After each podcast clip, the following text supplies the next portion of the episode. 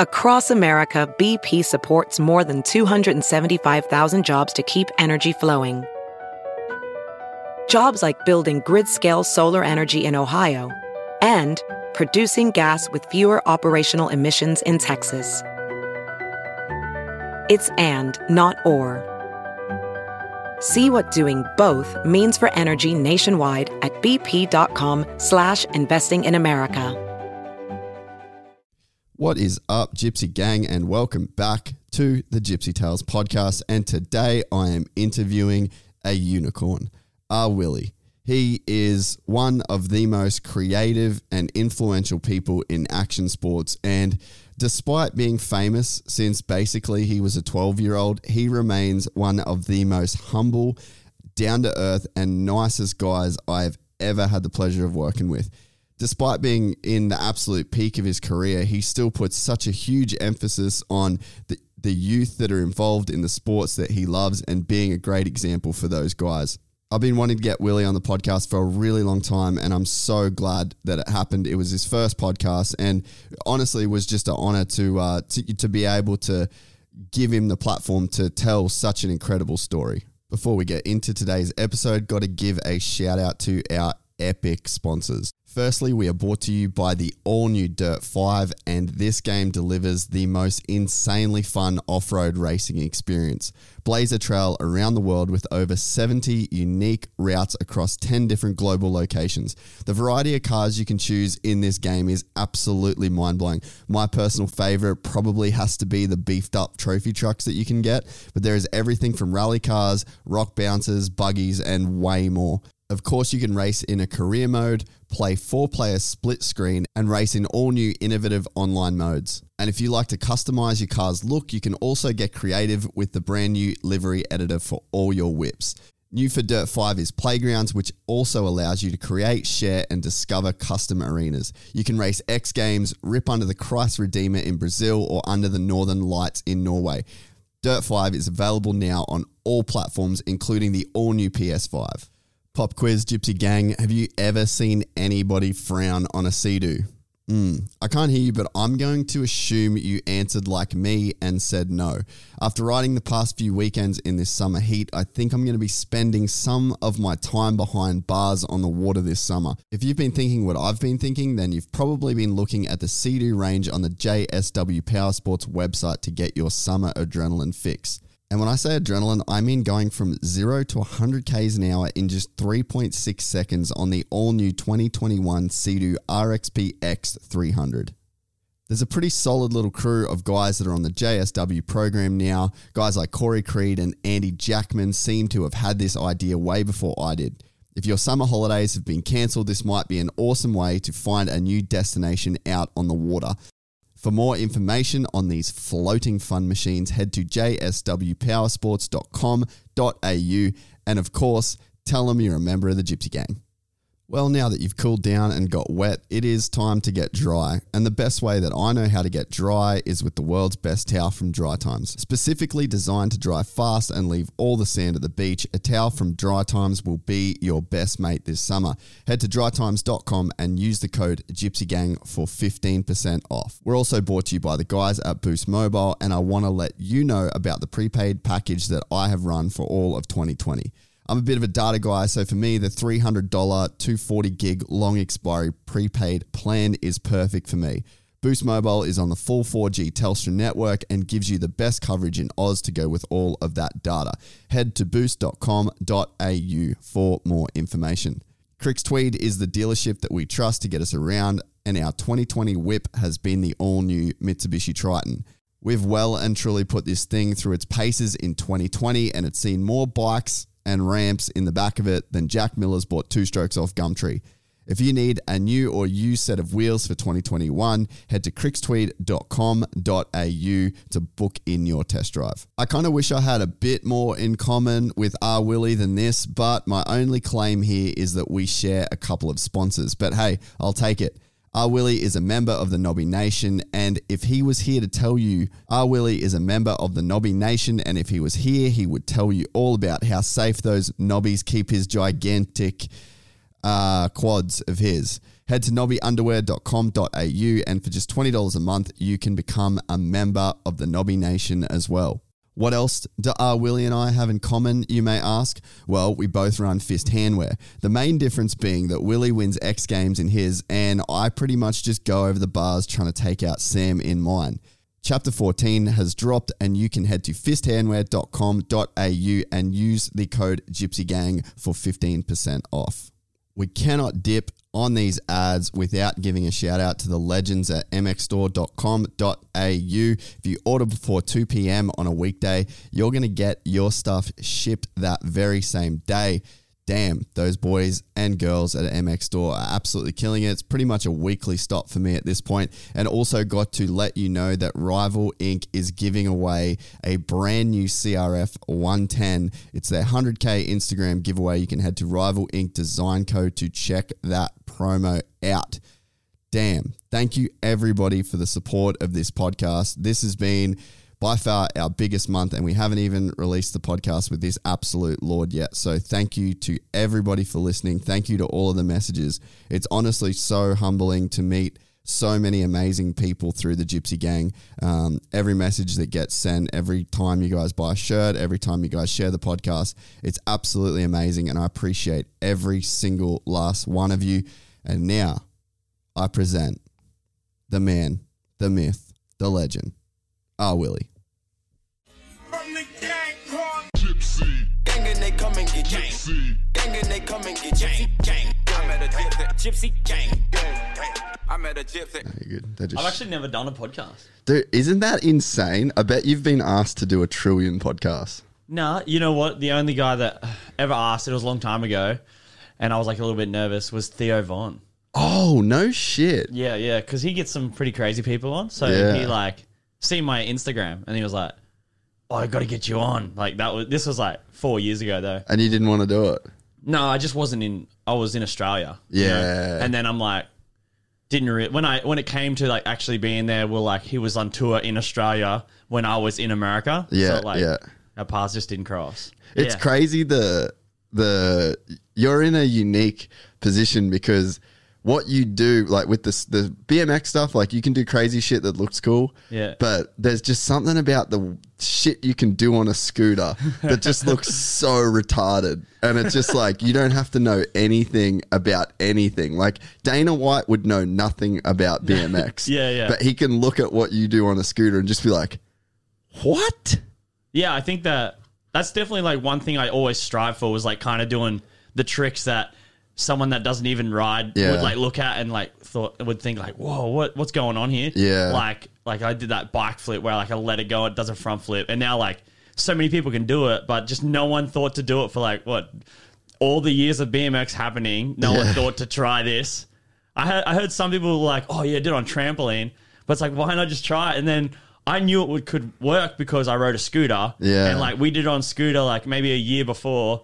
And then I'm like, you know, is this gonna work on BMX? And then I just tried it. And that's like pretty much my whole BMX career now. Yeah. It's like what what scooter tricks will work on BMX and then I just bring them to BMX and it works pretty well. It's funny though because like the whole scooter kid thing. Yeah, yeah. Like, uh, because I mean, I grew up riding BMX every single day. Like, we grew up in Cairns. There was nothing else to do. All we did was dig jumps, ride skate parks, and bully scooter kids. and it's like you're the you're like this white knight that has just like come through the scooter kid ranks, and then you're the dude that took over all the BMX shit. And it was I don't know. There's something so crazy about your come up and what you've like not only just done for scooter kids, but you've like legit.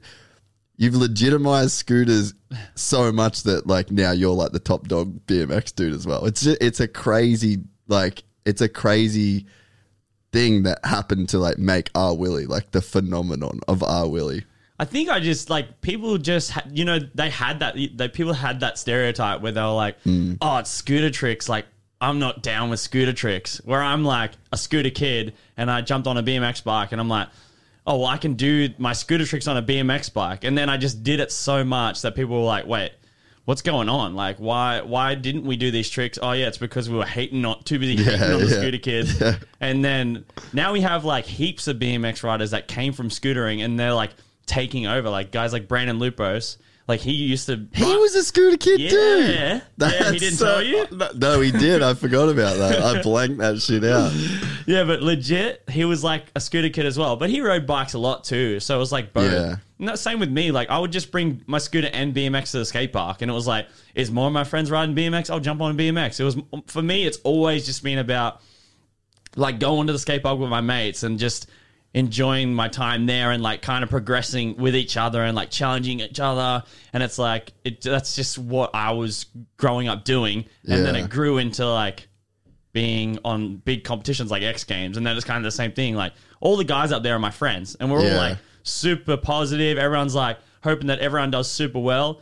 And I think that that's an amazing thing about action sports is because even though it's a competition like we all know the risks. And no one's out there like wanting anyone else to fall because they know what mm. happens when you do fall you know it's it's dangerous Man, the the one thing with with you that I like action sports has given me everything. Yeah. Like I grew up riding, then did my film thing in America. Now I've got this podcast. Like my life has been like given to me in such a positive way by action sports. yeah But there's been times where like I I'm like over it and then it's hmm. there and then you're like negative about it and you know you can go like it's got these little weird pathways and it can spit people out and it can hmm. you know it sort of can produce some weird negative stuff if you let it. But I feel like one of the things with you is like you're this pure dude that has just come literally started from the bottom. Like skate park rat on a scooter you know, and it's like you've literally got to the top of what you've done. And like, I know a lot of like, we haven't met yeah before this, but uh, like, everybody speaks so insanely highly of you. You've never deviated from the path, you've never fallen into the traps of, you know, some of the, like the fame, the Yeah. money, some of the action sports kind of carry on that, that can go yeah yeah. with it. And like i just yeah you're the- you're such a pure representation of like how good action sports can be. And like when i was in america doing the mm. the team stuff Yeah. all of the sponsors would be like oh nah like you would go to these new companies that weren't in action sports and they'd be like oh action sports that's like kind of like tattooed bully dudes mm. and mm-hmm. there's that stereotype and it's like i don't know you just seem like you're the dude that's waving the flag the hardest for like the pure this is what's possible this is how your life can change this Yeah. is how you can have an amazing life through these sports and i think that you're this one person that can give like any parent hope where it's like my kids is like just hanging at a skate park you Yeah. know and i think that it's so cool that that you've stayed on that path this whole time Yeah, I think that um I mean I was literally that kid at the skate park every day. Yeah. And then it just grew into something more. I just kind of like kept looking to the next trick. What's what can I do? What can be the next big thing that I do? And I don't know, I always just loved the Oh, you good? Oh. I always love uh just going down the skate park and being with my mates and then it kind of just grew into like oh I can uh, make money now. I can go on trips and like have more fun with my mates. Now I'm on Nitro Circus. Now I'm interacting with guys that I've looked up to my whole life, like Travis Pastrana. And like, not only do I look up to Travis for what he's done, but more so for like the things that he brings out in the people around him. Mm. And that's kind of like what has inspired me to just keep going. Like, obviously, doing the new tricks, that's awesome. And like doing a, a world's first trick is like awesome. And I love doing it. But the biggest f- thing for me now is to like build my compound where I can have guys from Australia come out and like express themselves and be the best they can be because I feel like I literally was just I'm just a normal kid. I'm not like maybe I have good air awareness, but I think that I just grew that over time because I don't think I started with it like I wasn't doing gym. I never did gymnastics. I never did any kind of like sport too much, and it was just action sports that kind of stuck. Yeah. and then I just um, got the opportunity, you know, and, and when I got the opportunity, I like did my best, and I think that's how I grew because I would get on Nitro Circus, and then the first show at Nitro Circus, I did the world's first double front flip, like, and I aced that opportunity, and then I think I just managed to ace the opportunities that got put in front of me, mm. but I was never like the I don't think I was like ever the greatest. I just managed to do the right things at the right time. And I mm. feel like any kid in the whole world can do that. And I just want to be able to show people that because I know that my friends that I grew up with at the skate park, if they had the ramp, they could go out there and do worlds first because my mates do it now. My mates that mm. I used to ride with, they never got the opportunity to ride the mega ramp, and now I've got one in my backyard, and they're doing tricks that no one else in the world can do. So you know that the the potential is out there everywhere. Mm. They just need the opportunity, and that's like why I'm trying to like give everyone the opportunity now. It's so cool, man, and it's so right. Like, and Harry's the perfect example of that. Yeah. like Harry is just the ultimate. He's another example of a guy where it's like action sports. Like he just dedicated him, himself to action sports, and like his desire to do good and to succeed and to like live out these dreams. They outweighed every crash he had. Mm. They outweighed every setback. They outweighed every rainy day. They outweighed every bike failure that he had. And he's got that that same mentality. I think one of the cool things that that you do really well, and like man, sometimes I'll be in bed like watching your videos Yeah. of like you fucking up a trick Oh, dude. like 150 So times much. and it's like even for me like i still love riding moto and i'll Mm. go to the track and i'll on a really good day i'll hit one rut like 40 times just like Yeah. doing it over and over to try and get it right. Yeah. that's so rare dude. Like otherwise i'm just kind of riding around like having fun. Like there's not that much commitment there you know what i mean? Whereas like to do the kind of shit that you're doing it's like and it's sometimes it's just like a stupid trick that you're trying to do, like Oh, yeah. like a bar spin to like nose manual around the entire park, and it's like that means nothing. Like there's no, that's not a world first. Yeah. Mm-hmm. That's not. There's no points. There's no. That's just you Just at the skate park, like do that, and that is like the core, I think. And if you can be a dude that can like, it's like that's the recipe right there. Yeah, like while you 100%. succeed. You don't have to look any further than you trying to do a dumb trick 200 times. Dude, I can tell you today, I was riding like a mini scooter that's like this tall, right? And like I'm just filming a YouTube video and I'm like trying this trick on flat and I'm like, oh, I'll just I'll just get it. And then this 60 tries in, I'm like sweating. I'm like, I was supposed to be done filming this whole video by now. But I just it's like a blessing and a curse because Yeah. I'll try a trick and if I try it 10 times, I'm trying it 600 times until I land it. Like all the, all the sun goes down, all my phone dies. Literally ask all my friends. I am the like the worst person for that and it's obviously it's a blessing because like the people at home Yeah. they see the land. And sometimes I put up like the the attempts, but most of the time I'm just putting up the land, but you don't see like these mm. 300 attempts me sweating my butt off just trying to land this one trick. But I mean, all you have to do is land it once for it to like be there and be mm. exist. You know, you you only have to do these tricks once for them to exist, and that's where I'm kind of like I have the X game stuff where it's like that's like almost it's two tricks. You know, Yeah. like- I- that I can manage. But these guys like Logan Martin and Brandon Loupos that do like a minute run with 30 tricks, yeah, that's not like I can't do that. I can I could do easier tricks, but th- I could never do that. And like, I don't see a way, a path for me to be able to do that. But I know that if I if they wanted me to do one of those tricks that they did in the run or their best trick, then there's a chance I'll do that because I'll try that 300 times until I get it, you know. Yeah. And I think that that's definitely been the 100% the key to my success is persistence, and then yeah, just and at competitions it's just paying off, you know, Yeah. getting that one trick done. Yeah, because it's funny. Like you could, you'd have people, and I'm sure there's people that watch all the time, and they're just like, "Man, he's just so good." And Yeah. but it's like I think about, you know, every kid will like buy a skateboard, and then they'll try and do a ollie. Mm-hmm. But like I got a skateboard, and I tried and do a ollie, and I couldn't do a ollie, and I never really did a ollie. But then it's like that's the, the it stops there. Yeah. you don't go anywhere past that. But then what you're saying, and like this is the secret. It's like you don't have to look any further than the secret is. R. Willy won't leave the skate park until he can do a ollie, essentially, right? And Yeah. then it's like you just do it progressively more and more and more over time. Yeah, and it's just like, are you are you passionate enough to grind through Yeah. that? You know, some some things it's not going to work. Like I honestly think that on a I could get on a skateboard and like I could try do a certain trick like.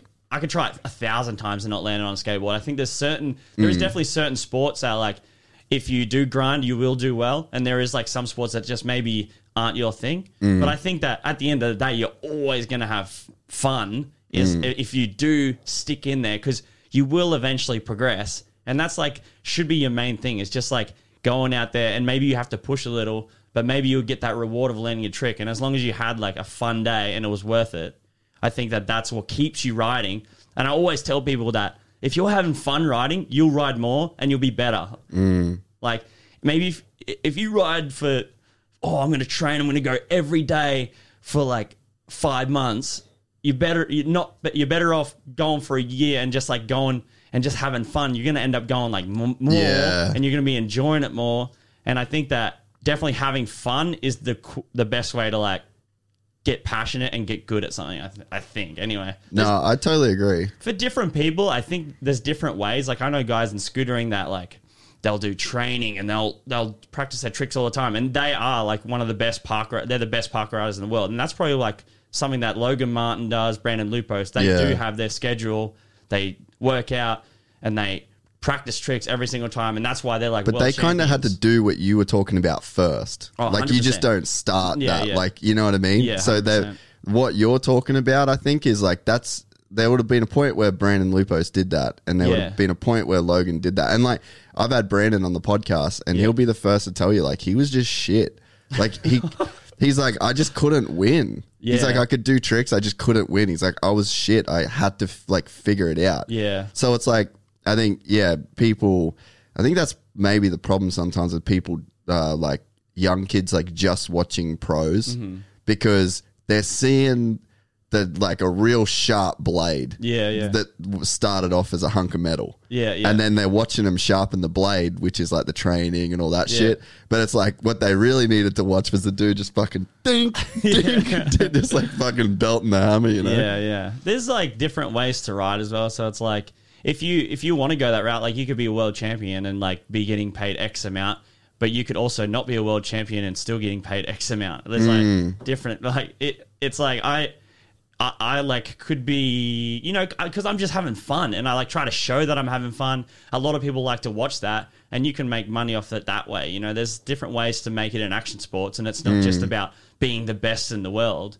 It's also about like showing people you're having fun and being a personality and just like interacting with people. You know, giving hyping them up to go ride. Mm. And I think that's a huge thing.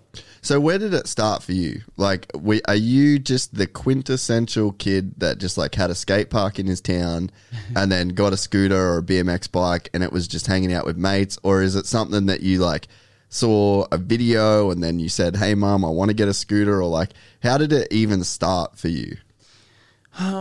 I think that like so my dream of going to X Games, I think it was just born from I watched a movie called um The Ultimate X and it was like a really old movie about X Games and it had like Travis Pastrana and it just had a bunch of the events and I was I seen that and I'm like I want to do that. Like that's like that looks so cool to me. It's like it's like freestyle, you know. There's no rules. That's the, my favorite thing about action sports is it's not like rugby. Like no, nothing. Nah.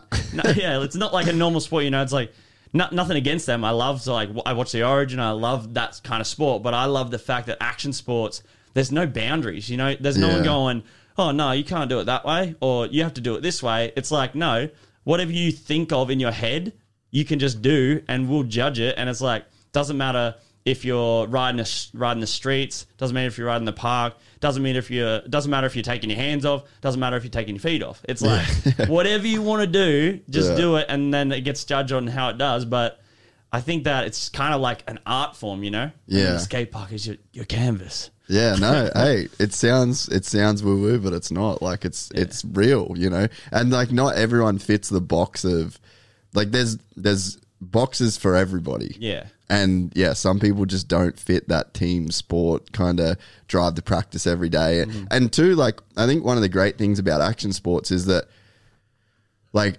there's there was this kid at our in our town and we called him Black Levi. Yeah. And man, this motherfucker ripped on a BMX bike. Like, Yeah. I'm pretty sure he like is pro and lives in Europe now or something. But like, came from nowhere. Wait, what's his name? Levi, they, everyone calls him Black Levi. Okay. And uh, yeah, he was just like this, yeah, just like an Aboriginal kid Hmm. from Cairns, like had literally no money. Like half the time he rode in no shoes. Mm-hmm. But yeah, I'm pretty sure now he lives in in Europe and is like a Ripping in no ripping in no shoes. That's a that's a talent. yeah, yeah, no, he, this dude was like a full G. But I think that that's a another cool thing with action sports. Like, let's say that you your parents can't afford to take you to football, mm-hmm. or they can't afford to buy you like a motorbike, or they Yeah. can't afford to do whatever it is. It's like you got that one time investment of a scooter or a skateboard or Yeah. a, or a bike, and like you can literally make it to like the Travis Pastrana level, Legit. you know, fame Yeah. and success off practically nothing, like Yeah. two wheels, some pedals, and, and some grips. Yeah, well, so my my beginning, I actually had rollerblades because I go to the rollerdrome. You oh, know, Oh, we're done here, guys. no, no, no, we're no, done. Sorry. no, legit, legit. This been is all sick, oh, had. Willy. This is all I had, man. Because I went to the roller rollerdrome with my mum. Like this is when I was really little, and I think that I watched like X Games, and I'm like, what can I? What do I have? What do I can go? What can I go on the skate park to? That- like, all right, oh, there's rollerblades, and then like.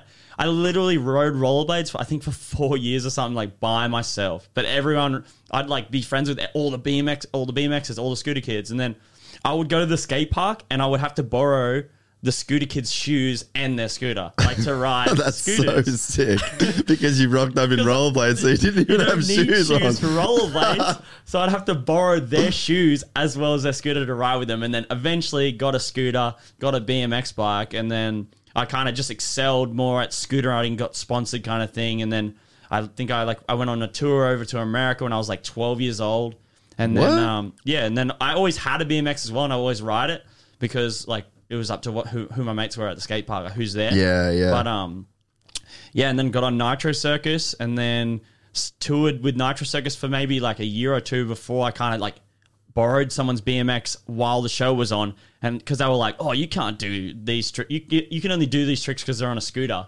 and I'm like, "Well, I think." That's not true.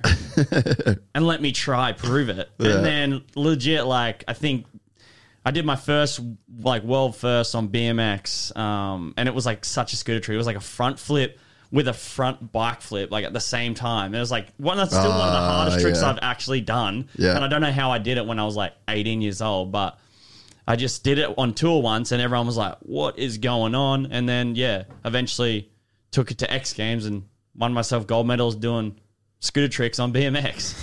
Dude, it's such like a gnarly story. Like it just even when I like watch you ride, I'm like, this dude's in a fucking video game. Like your house looks like a video game level.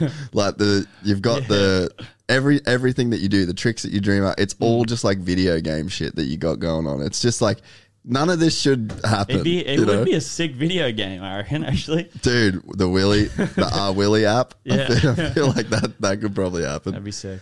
But yeah, so we should slow down a bit on the on the journey then, because there's probably a ton of stuff in there to talk about. Yeah. So you went on your first sponsored trip when you were 12. Mm-hmm. So what sort of shit were you doing on a scooter when you were 12 that would get you sponsored by scooter companies? Like, because this to me was- is an yeah. Mm-hmm. underground deal. Like, I don't know much about the scooter Yeah, world. yeah, yeah. Nah, right. Because there's a enlighten you. scene, there's a scene there for Yeah, yeah. sure. So scootering was actually like popping off back in 2012. It was like uh, basically like just starting out. And the thing is, I like caught the first wave, and that was well maybe the second wave, but it was bigger than the first one. So I um I legit had a scooter in school too, so Yeah, I'm not yeah. I'm not like a full Yeah, yeah. anti-scooter dude. Yeah, yeah. So like yeah, but I remember like Ray was it Razor was like the yeah, first yeah. one to come And out was, back like, in a the Mad- day. It's called Madd Gear. That was the one I rode, and then I eventually got sponsored by the same company, but that was like all foldable ones, and you'd go through like one Yeah, one a month. you yeah. know? and it was from Kmart for like forty bucks. Yeah. and you, I'd try to like reinforce myself, but basically, um, I don't know. I was doing like well for like tricks that no one had ever done before, but at like the skate park, like I did, like I think my first ever world first was like a fakie, like a air to fakie, and then a fakie like front flip, and then land back on the ramp, and that was like the first one I did, and then um, I So got how did you even know it was a world first back then? Because with Well- social media and stuff around back yeah, then? yeah, but it was like it's such a small knit community that Yeah. like people would like post it, and that was like that was like it wasn't just like adding another bar spin that trick. It was like kind of like in a whole realm like, whoa, that's weird. Like no one does that. Yeah. like no one does that. So it was kind of like I knew it was, and that's why I went and did it. Yeah. maybe someone like tried it, but that's what was my claim to fame, I guess, for my first world first. Yeah, but if everyone's posting it like it was a world first, it was probably a world first. Yeah, You know what I mean? Like it does. if- It actually does get a bit weird these days because it's like everyone's riding.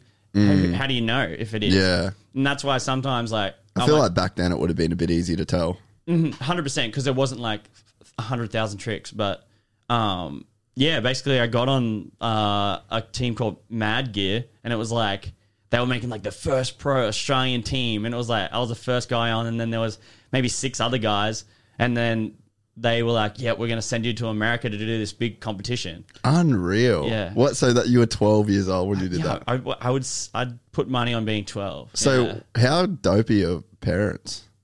Yeah, rad. My mum was actually like one of the best racers in Queensland for, For- racing BMX. Really? Yeah, and then I did it for a while, and then I actually um, I fell over a few times, and one of them I like this like scarred me forever. I like was r- in a race, and I fell like off the side of the the the dirt jump and turned my bars, and they like went into my ball sack. Yeah. and then the doctor like had to like grope me basically, and I'm like, no, I'm not, I'm, not out. getting bars of the ball sack anymore, and I'm out of racing. Were you? Did you like the competitive side of racing, or do you? Would you rather be more competitive, like with yourself and a trick, versus you uh, on the line with other people? Oh, Way more. I'd way rather verse a trick. Mm. I'm not down with the like verse another. I am. I'm am competitive, but it's like me and a trick. It's like I don't know. It's like You can hate a get trick. angry at Yeah, a yeah, you can hate know? a trick. I can be like, "You stupid trick." You know, Yeah. I'm not gonna be like, "You stupid person." Yeah. then I'd be an idiot. Like I'd be a bad dude. But um, yeah, I think that definitely just fighting a trick is like way, way, like way more entertaining for me. Yeah. So what was it? So you get on this. Your parents are like, "Yeah, cool. We'll send our twelve-year-old to America with a bunch of scooter dudes." Did- like, do you do you remember that trip like well, and what that trip did to you? Because like, not many twelve-year-olds Yeah. essentially getting like paid to travel the world. So like that had to leave a kind of I had to impression be- on you. Yeah, I had to be super young, but I don't like. But Let's I was, I was 12. definitely under. I was hundred percent under sixteen years old. Yeah. like young. Yeah. So it was like crazy, and I never, I'd never gone overseas. Like, and I, I think still, I've only gone overseas like twice with paying me paying for it. You know, like Yeah. me actually choosing to go overseas. The rest Yeah. has just been all tour, all business, all just sport, like Work. just having fun. You know. Yeah. But um, yeah, it was insane because it was like America too, and there was a lot of like riders that I knew from online. We had like our own community, like groups and stuff that you'd talk Yeah. on, and then um, yeah, to go see those guys and like for them to see Australian riders. And we actually rode a lot different, so it was like kind of cool. And do you remember, like, did that trip open up your eyes to like what was possible? That did you feel like this was going to be like your career? Like, did it change you in that way? I I think it was just so I was so young that it wasn't. I was never thinking. I was always like, "This is so fun! I get to ride so many different skate parks." I don't think it ever like clicked that it could be a, like a real career until I started doing like Nitro Circus. Like maybe two or three years into Nitro Circus when I was actually making like enough money to maybe even buy a, uh, potentially buy my own house and like keep doing this. If I could keep Yeah. doing this, you know, that's enough money to like go get a house. So that maybe is like a thing like that. But I think that till then, I was like, I'm just having the best time of my life. I'm earning a, like the tiniest bit of money, which is fine. It's like pocket, like it's like Yeah. my mom doesn't have to give me pocket money, and because my mom was like so stoked on it too, because she was like single mom. Yeah, and right. like we didn't even have internet. It was so crazy. So I had to like go to my mates' places to upload and like edit on um, Movie Maker. You know, like my my mini vid one sponsor me kind No of deal. shit. You know, and then eventually mum ended up getting internet because she like worked hard enough to get it, and then it was like so crazy. It's just crazy that now. Like going from there where my mum couldn't afford internet and we were like just in the house, just me and my single mum, and then now, like, my mum lives at my house that I own, and then my dad lives at my other house that I own. And it's like so nuts that I we come from Yeah. just not even having internet to now, like, being where I'm at. It's just makes me stoked. I never, I don't really think of, I haven't really sat back and thought about how Well, that's what's- rad that is. that's what like is cool about doing these podcasts. Yeah, is yeah. that like you you are gonna have to go down memory lane essentially, Yeah. and like one of the things that I've learned through doing this Yeah. is that the best athletes and the people that are like doing the most shit, Yeah. they don't really look back Yeah. while they're going, and it's like because. It's not like that much point, you know. Mm. Like you're still doing it, and you're still on, and I'm sure there's so much that you want to achieve, and so much that you will achieve. But yeah, a lot of a lot of people they until they do something like this, I don't even think they realize like sometimes how insane what they've actually accomplished is. Yeah. You know. But yeah, I mean at, that's such a testament to what I was saying before that like you action sports can give you this like literally come from nothing life and Yeah. to to have everything you know what i mean and like there's so many great examples of guys that yeah they've literally come from nothing like james stewart dude Yeah. you know like that's an amazing example of a guy that like they were just like lived in the ghetto and Yeah. now he lives next door to tiger woods Yeah, and I'm just like, that's why I hope that I can inspire people to just know that it does- doesn't matter who you are, where you mm. come from. It's like, it just matters like what you put into it. And like, if you can be persistent and if you can grind through failure, it's mm. like, you can actually do it. You can, like, literally, you can do it. No matter what, how bad you think your life's going, like, you can still, you can still do it. Mm. And then the, a lot of it too is like when you're at the skate park and you're with the boys Yeah. Mm-hmm. and you're trying tricks, boys and girls, and you're trying tricks and everyone's cheering each other on. It's like almost whatever problems that you have in life. I mean, I'm sure Oh, yeah. every day you've got problems that you're Yeah. dealing with. Mm-hmm. And it's like that place, like the skate park, it almost becomes like your church, your haven, your like, you know, the place that you can get away from those problems. So it works twofold. It's like you're working at a chance to better yourself and better your future. And the hard, the more you put in, the more potential you've got to get out. But then as well, while you're doing that and working towards your future, you're kind of like escaping from whatever it is that's got you down or that you're trying to get away from in the first place. Yeah, I think that hundred percent. That was like one thing that I loved about the skate park because obviously, growing up, like I wasn't the most beautiful kid, and like people would like really tease me hardcore at school. Yeah, really. And then, um, yeah, like whatever. Like it's it was actually a good thing in the end, you know, because it's like I just went from being at school and like people give me a hard time, and then like you get stronger from that, and then I went to the skate park, and here I am on a scooter, and like of course, mm. same thing, you know. But it just like it almost just built up this like wall that I that you could throw anything at it, at anything at me, and I would just be like, what? Like it would just rebound straight off. Like I just would only believe in myself, mm. and I kind of I kind of grew that thick skin and that like helped me so much. But the skate park was like a place where if I had a bad day at school, like I could go to the skate park, and no matter how like bad your day is going, or if you got things on your mind, you only when you're at a skate park, you're like, I'm going to try this trick, and f- for that time, you're only thinking about the trick, mm. and you might not even realize it, but like you almost like take a, your, the baggage off to mm. do the trick because all you're thinking about is doing this trick. You're thinking, oh, like, how am I going to do this? Where should I bail if I'm going to crash? Like, you're only thinking about that. And I think that that's a huge thing in action sports. And that's what one thing that I, I really love. And like, that's why I want people to really go, like, if they, if they, like, it's a, it's a good sport to try. Like, any action sport is, is a good sport to try. And it could really help you through life, mm. even. And it's kind of like anything. It's like, I'm sure like jujitsu is like kind of the same thing. It's like, I've always thought about doing it because it's like, I know they talk about how like if you have, you- if you, you just got to get used to getting beat. I think mm. too that like helps a lot. I think the the the thing with the skate park that's super rad as well, and it's like that Black Levi guy I was talking mm-hmm. about. Yeah, You could never tease that dude. yeah, It, it- he was too good. yeah, yeah, And it's like it's the same like yeah, jujitsu. Like you can be a fucking janitor. Yeah. And walk into jujitsu and you could have been cleaning toilets all day. But if you're a black belt that just murks dudes, you're getting respect like you're Elon Musk. Yeah. And it's the same thing at the skate park or the dirt jumps Yeah. or the track. It's like if you if you can you can grind Mm-hmm. and get to the point where like no one can talk shit on you. Doesn't Yeah. matter if you're like big or small or whatever it Yeah. is. Like you can kind of create like you can almost become undeniable. And it's like it's cool that you mentioned that. And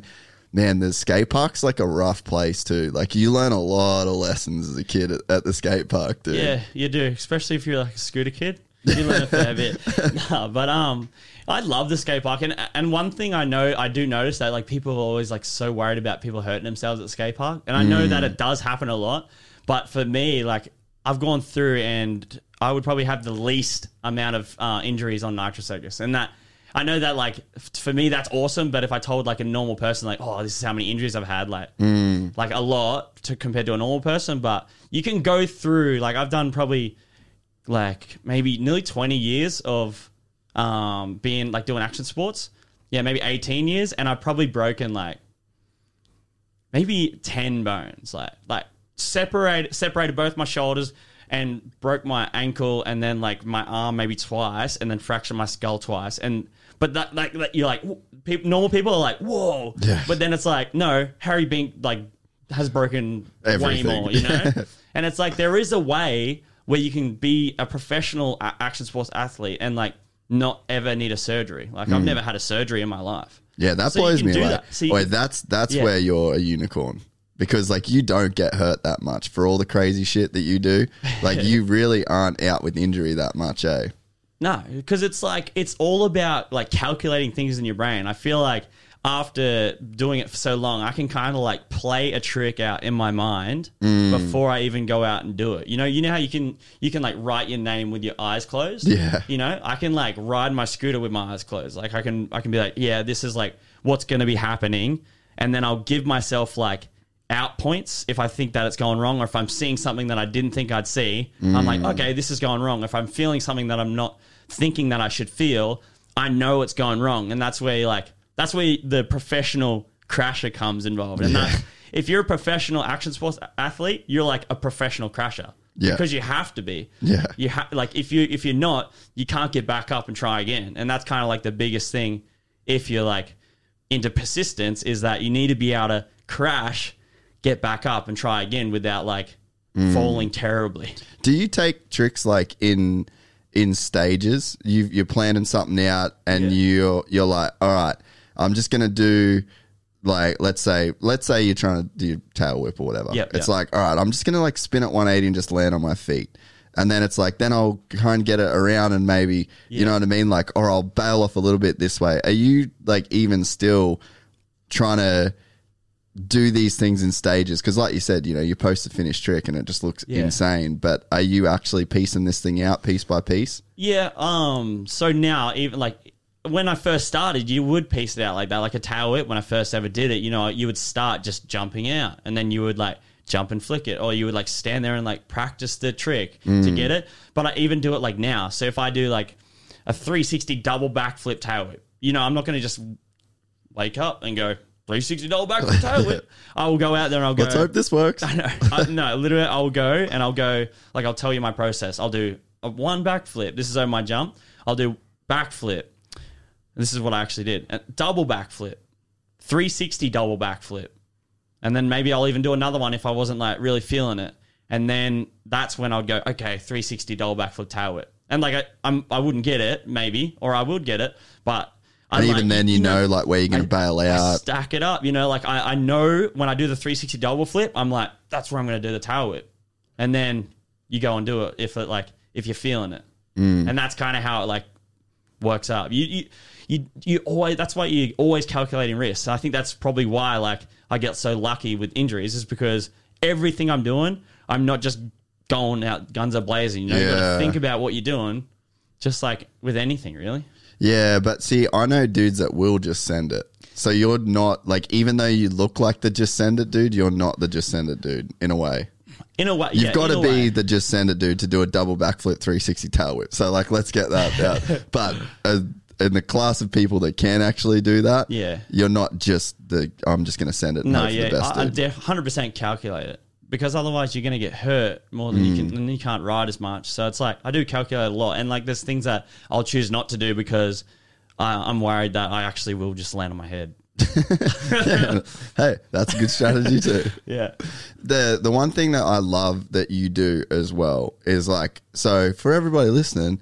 Our Willy rocked up at eight o'clock tonight because he was at the skate park with kids Yeah. and he didn't want to let kids down. Yeah. And he's probably not going to brag about that. but I'm going to brag about that for him. And it's like cool that you're at the level that you're at with everything that's going on. And I know there's so many people that are like pulling on the strings of like trying to get stuff out of R. Willy. Mm. And it's like you're still just like, nah, Friday we ride with the kids.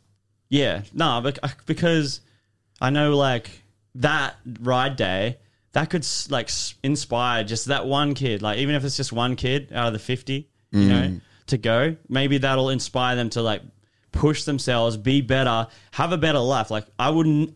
I don't know where I would be if I listened to like the people that were like, "Don't ride a scooter. You won't get anywhere riding a scooter." Like every every single time someone said that to me, I could have diverted my path, Mm. you know, and I wouldn't be here.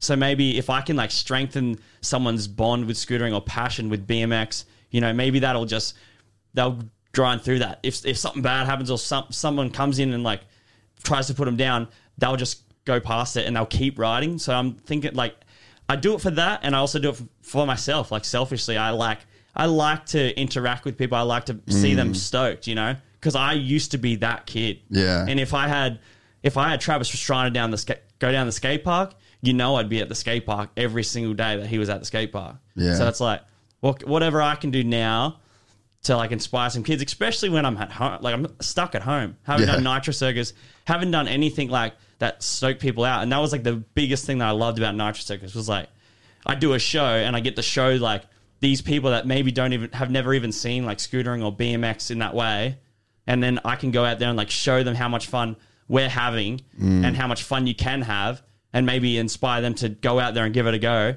and then maybe that puts them on a better path in life. Mm. You know, if I, and th- that feeling of knowing that I might be doing that for someone, it was like that was an incredible feeling, and to like lose that, I only started to notice how much like it was affecting me. Mm. And then after a while, I was like, why? I was like, what? Why am I? Why am I even doing these tricks? Like, why am I waking up and trying to do new tricks anymore? And I woke up with like feeling unmotivated. Why am I even doing this? And then I'm like, you know what it is? I think it's because I'm not like. It's, I feel like it's hard to it's hard to see that you're inspiring people when you're just like posting on social media. Even though I love to do it, like I love to post it up, and like it, I'm sure it does inspire a lot of people. It, does, Like, it doesn't feel real though, right? it doesn't. Like Yeah. you're, you're behind a screen and you're just like, oh, that, they said that they really like that, and it's like that is awesome, and I love it, and like I'm sure it does inspire people, but it's different when you, you you're standing on the other side of a fence at Nitro Circus and you see them Yeah. like so stoked, and you know that like they're stoked for that one hour or two hours during the show, and it could really you know help them out. Yeah. even if it's just a little bit.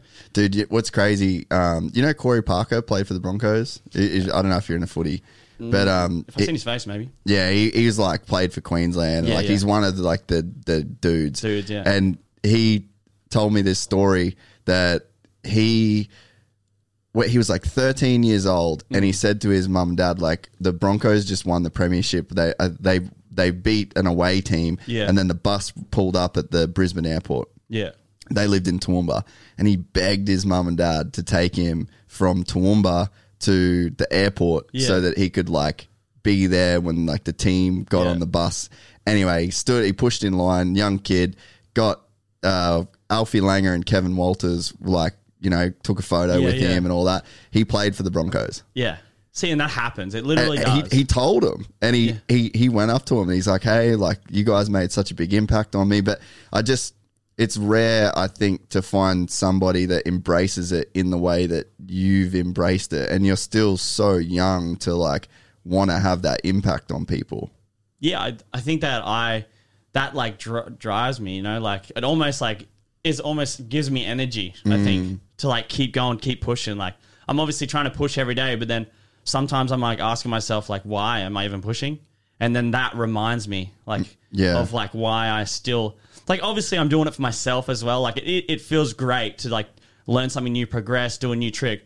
But I think that it feels greater to know that like maybe I'm helping someone else or inspiring someone else. Yeah. So I think that that and that's why I'm doing like these Friday ride days is because I know that they're the little kids coming up, and you know they may, maybe like this this thing going on. You know, maybe it stopped them from going, and now they're just like not going because they don't know why. Like their their friends aren't going anymore. They're just Yeah. playing video games because that's all they could do for like a little bit, and then they get stuck in the rut. You know. Yeah. And then maybe this like doing these ride days, and then I post them on my YouTube, and I'm like, come on, get your mates, let's go, let's go ride Friday on Friday, like or any day, just organize a day, and once like that engine started again, they kick into gear and they kick Mm. they kick into gear. Like I got in a rut where I like didn't even feel like riding, and then you just like start that engine again, and then you're revved up to go. Yeah, dude. No, I know exactly what you mean. Yeah. It's funny that you said that it's like selfish Yeah. at times too, Yeah. because one of the things that I noticed with this podcast when it started getting bigger Yeah. is like at the start, it was just like, it's just a, I, and I tell people, it's a cool job. Like, Yeah. I have to do a job. Like, I Yeah, don't yeah. have enough money to not have a job. So, like, I want to have a cool job. this is a cool job. Yeah. But then eventually when it gets like bigger and you're just getting these messages constantly from people like I took this from this and Harry Mm. Yeah. Binks like the man and I like he's changed the way I looked at this and the Travis uh, Yeah. and you see the impact that it has on people and then it does become this like it's weird though because I see that and it feels good. I'm like, oh man, this feels like great to like help that person. Yeah. And then it sort of like plays on your mind a bit. You're like, wait, is it like selfish that I want to help people? And it's like a it's like a weird thing, right? Yeah, yeah. It does. It does feel strange, but like obviously, it's not like we're. It can't be bad. You're both, Yeah. It's like two positives though. Yeah. So it's like, but it's yeah. I, I get the feeling it's like weird, but I'm loving it, and like I think the kids are loving it. I'm trying to like keep up to give giveaways and stuff to keep them stoked, and I think that like. At the end of the day, it will inspire some people to go out and ride, and I'm just gonna like keep doing it because it's fun and it gets me riding every Friday. You know, instead of like maybe I'll wake up and not want to ride, but I'm like, nah, got to ride. It's Friday ride day. Yeah. Yeah. Man, some people when they get famous, they just it's like this weird isolation thing where Mm. they're just like they don't that you get famous, which means you get recognized, Mm-hmm. and then people want that at the start, and then they get recognized a bunch, and then they start to feel like that they should be distant and that people Yeah. shouldn't have access to them, and it's like a it it gets it can get real weird for people, Mm-hmm. and especially like you're super young to be like a famous dude, but you still want to put yourself out there Yeah. like constantly in that realm. Like, have, did you ever have that when you did start like really blowing up, or is it like you blew up so young that like you almost don't know any other way now? I think that I was just like when I was young, like I was just stoked, like so stoked, and like even if I was famous, like I don't know what famous even really like. Mm-hmm. You're not like Justin Bieber famous. You're not like that famous. So it's like You're the scooter people- Justin Bieber. People, people. I actually did a live with him on, once on Instagram. He accepted it. Did you really? yeah, legit. No shit. How was that? it was it was interesting. I like didn't think he would accept. He was just live, and I'm like, he was like talking to people. I'm like, I'll just do it. And then he answered. I'm like eating my breakfast. I'm like, whoa, what the? This is my mom, and my mom was like eating breakfast. My mom didn't believe me. She was like, hey, like to, my, to like Justin Bieber, and my mom didn't believe. She thought I was just like pranking her. Oh, that's that was just weird. But yeah, I don't like. No, it, I have got to like moments where like you get you kind of feel I don't know, like um you don't want to like if you ever if you're if I'm ever like sad sometimes, sometimes I like don't want to tell anyone because like I don't want to put I don't want to put anyone else like in I, I should like I shouldn't be sad, You're the vibe guy. you know, but I yeah, but you're like sometimes you're like I shouldn't be sad because I'm you know I've got look what I've got look what I've done you ah, know yeah, like how yeah. cool it is what I have and you know that if you did express it sometimes people would be like why are you even sad dude you got this and this yeah. which is a weird thing when you like are famous. Yeah, yeah, that is there. Yeah, that that would be a bit of a weird deal because like you're sort of, especially with social media, like you're you're showing like you have a brand essentially. Like Yeah. and th- I think this is one of the thing where like it kind of ruins famous people is that like you sort of you're you're this character. Yeah, yeah. And it's like you're Ryan Williams, but then you're R. Willy. Mm-hmm. And then I think that some people they get so into playing the character of themselves. And like let's say Conor McGregor, for example. Yeah, yeah. Like I feel like there's Conor and then there's Conor McGregor. Yeah. And then you get so invested in playing the character of Conor McGregor that it takes over your life completely. And then you sort of like there's like a disconnect between like who you are Yeah. and who your brand is and this character that you're playing. And I feel like, yeah, when your brand is just being like this, the best vibe dude ever, like Yeah. it would be weird to, to not to be vibe. yeah, to like not Yeah. be the vibe, you know? Yeah, but that's like a rare. It's like a rare occasion. But um, I think that that's why I've always kind of like I always just am like on YouTube. Like everything I do, I'm always just myself. Yeah. you know, I always am because I knew that. And the only like you're not. You're gonna get so far. You're like you're gonna get so far on whatever you want to do. YouTube, like being a personality. I'm just saying, like you're gonna get so far being this thing that you're trying to be, and then eventually you're not gonna be able to be exactly. You're gonna get it anymore, over it. You know. Yeah. You're not going to be able to be exactly that anymore, and then it comes all apart. Whereas if you're just yourself, even though you might not go as fast, you might not like catch that wave as fast, but you're slowly going to build up, And even though it might take a little bit longer, you're just yourself. You're not pretending mm. to be anyone. And that was one thing I always remembered from doing like YouTube. I didn't ever want to be like a, this character. I mm. kind of just wanted to point the camera at who I was. Yeah. And then yeah, you get to a point where you can you like you're doing well and you're just yourself. Yeah. Yeah. A lot of people, I think, get that wrong. Like they look at what's trending right now Yeah. and the things come in and out of trends so quickly. But Yeah. like Travis Pastrana's never come in and out of trend. You know what I mean? Like the, so yeah, the guys that do take the, like, and even Brian Deegan, like he couldn't be that character his whole career. Yeah, Like he's the like this family dude now, and he's like the he's literally the nicest guy ever. But he like spent this time like playing this character, and he like Yeah. he killed it at it. Yeah. But yeah, it gets to a point where he's just like, oh, fuck, I'm just regular, man. Like I just got kids, and they like piss me off. I think it, it, it might work though. Sometimes it might work, and like you might get like where you want to be, and then you're fin- you're done. You're like, whatever. I'll just be mm. not. I'll be back to like being this n- nice guy now. But I think that for the majority, just like be yourself, hundred mm. percent. Just whatever. Like don't pretend to be anyone, and it's gonna be way easier, even though it's gonna take longer to like do whatever you you're striving to be or do. Yeah. When when did you start the the YouTube stuff? Could were you on that pretty early, like in terms of just like the platform in general? Like it's Yeah. pretty hard to make it on YouTube nowadays. Yeah, in in like I came in a little bit late, like to actually like putting effort into it. All I would do is like I would just put up my web edit, like my my edits, you know, like Yeah. and that's what you would make when you're in action sports. You know, you'd make your edits. So How I many put- of them were you doing it? Like No, what- like yeah. So the edits is like once every six months. you yeah. know, so, you're just not like, saving up banger after yeah, banger. it's yeah. not like actually being like a YouTuber and like Yeah. trying to get two or three out of two or three videos out a week. Yeah. I started doing that probably maybe three years ago.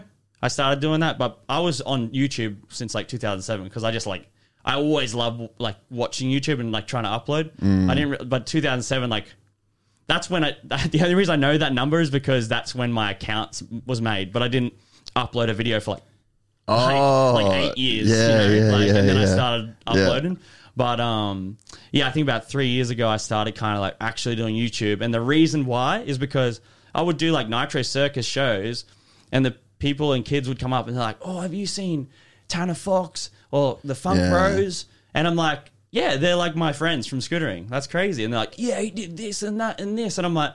Well, this like really has a huge impact Dude, on that these Tanner kids. Fox kid Yeah. is insane, Yeah. man. He has like a big business. Yeah, legit. But the thing is that he came like Was he a scooter kid? He was a sc- he is a he's still a scooter kid, and I met him like n- not the first time I went to America when I was like really young, but like maybe when I was like 17 and this, and Really? this kid was like 14, 13 and he was like Ryan Williams. And I'm like, "What?" I'm like sick, like m- mad friends with him because he like Yeah. actually is a good scooter rider, did like double bars his flat, came to like Caloundra skate park and rode and like he just No he just way. he just like nailed it. Like he got that that wave where he just did it for like consistently, like Yeah. so consistently. Like and props to him because look where he is now. But he like worked so hard and just filmed anything, everything, put it up, didn't like did, didn't ever slow down, and then he like just smashed it. You know, Yeah, and then yeah. I seen him. I seen him do that obviously, and at first I was like, "Oh, that's sweet, what you're doing." And like I seen him when I when like I started noticing, I'm like, "Whoa, he's like got two hundred thousand uh, f- followers on Instagram." And then a year later, he's like got double me, and I'm like, "What is going on? That's so sick!" You know, good on him.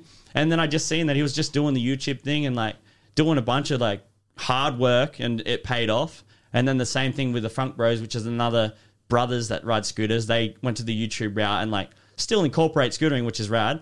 And then um, I was like, you know what, I'm going to do it. And then three years ago, I just was like, I'm going to start doing it. Even though, like, to be honest, it is it was it is weird. It, it was weird. Still, it is weird. Still, sorry that to film myself. You know, like I. I like to be in the moment, especially if I'm meeting like people I idolize, like B- certain BMX riders. Like if I go to the skate park and they're there, Yeah. I do still feel like, oh, it's weird to like show this, but that's what like kids want to see. Even if I am like feeling weird, I should like show that still because that's how that kid feels when he sees me. You know, and if, Mm. if they see if they can bond with you on that level, then that's an, that's like a, a lifetime fan that you gain. But that's just what I noticed. And I started doing the YouTube, and then yeah, two years later, like now I go to the shows and people are like, oh, remember this video where you did this? And I'm like, honestly, I can't Nah. remember that. That's impressive that you remember that, and Yeah. that's super sick to know that they get to they like like real that really makes an impact. And I think that's the main reason why I'm doing YouTube now because I know that that is another way to inspire kids and people to just do better. Yeah, the thing too, man, it's definitely something I've learned through doing this podcast. Like, I'm so blessed with the people that I know. Hmm. Like, I've been lucky enough to work with some of the best people, Yeah. and I've got amazing friends. But the reality is, not everybody in the world is that lucky. Yeah. And there are people that like in the circles around them, they don't have good people. Like Yeah, there's yeah. no one to give them good energy. There's no one to pump them up. There's no one to give them the message of like, dude, if you work hard at this, you could be awesome. It's like so many people are just met with this like, dude, scooters are so shit. And Yeah, y- you know, yeah, I know, yeah. so it's like it the internet has become a place where you can choose the people that you want to like lift you up yeah, yeah. and then be kids like that kid that remembers that certain part of that video like mm-hmm. for whatever reason that. Yeah. hit that kid Yeah. real like real good Yeah. and you just it's sort of i think it's taken for granted when you're the person that's producing this kind of stuff Yeah. you take it some people take it for granted like the impact that it that it does have and yeah, Yeah. that's that's one of the, just the things i think is so impressive with what you do in general is that it's just like you've really identified the importance of that in other people Yeah. like not even just for yourself yeah, I think I just heard it, you know, and then to realize that that really like I think it's because you know if you see if you if you see something every morning or you see someone every day, you know, you see someone every day, that person becomes like you're like best friends with that person. If they, mm. if Tanner Fox is making a video every single day and the kid's watching it every single day. Tanner Fox is basically that kid's best friend. Like, mm. He's seeing the best bits of Tanner Fox's day every day for like 10 minutes, however long the video is. And then he's now Tanner Fox. Tanner Fox, it literally feels like his best friend or his friend. And that- yeah and, and you notice that when like kids meet you Yeah. too right they Oh, know yeah. everything about Oh, you And the kid, the thing is, it's awesome and it's kind of scary at the same time. These kids, like, I, there's no barrier. They're like, oh, this, this, this. They're like full on. It's like I, they've already, they already know me, you know, Yeah. which is sick. But when it's like 50 kids, you're like, ah, um, no, but it's so rad to see because you know that that bond's already there because of YouTube, yeah which is rad. When did the when did you start?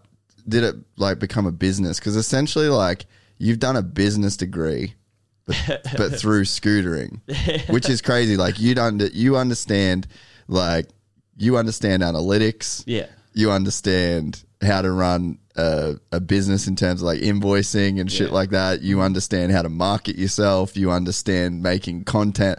Like you've literally done a business degree from a very young age. but like, where did that, where did that sort of start? When did you start thinking about the like, yeah, the business side and building your brand and merch and brand deals and like. Yeah. Did you ever have people helping you out with that, or you sort of like literally just learned it as you, No, you yeah, I've never had a manager, so it was like kind of like just it was it's interesting. Like obviously doing Nitro Circus and then like organizing my deals and like when I first started off with you know they were like, here's two hundred and fifty dollars, and I'm like.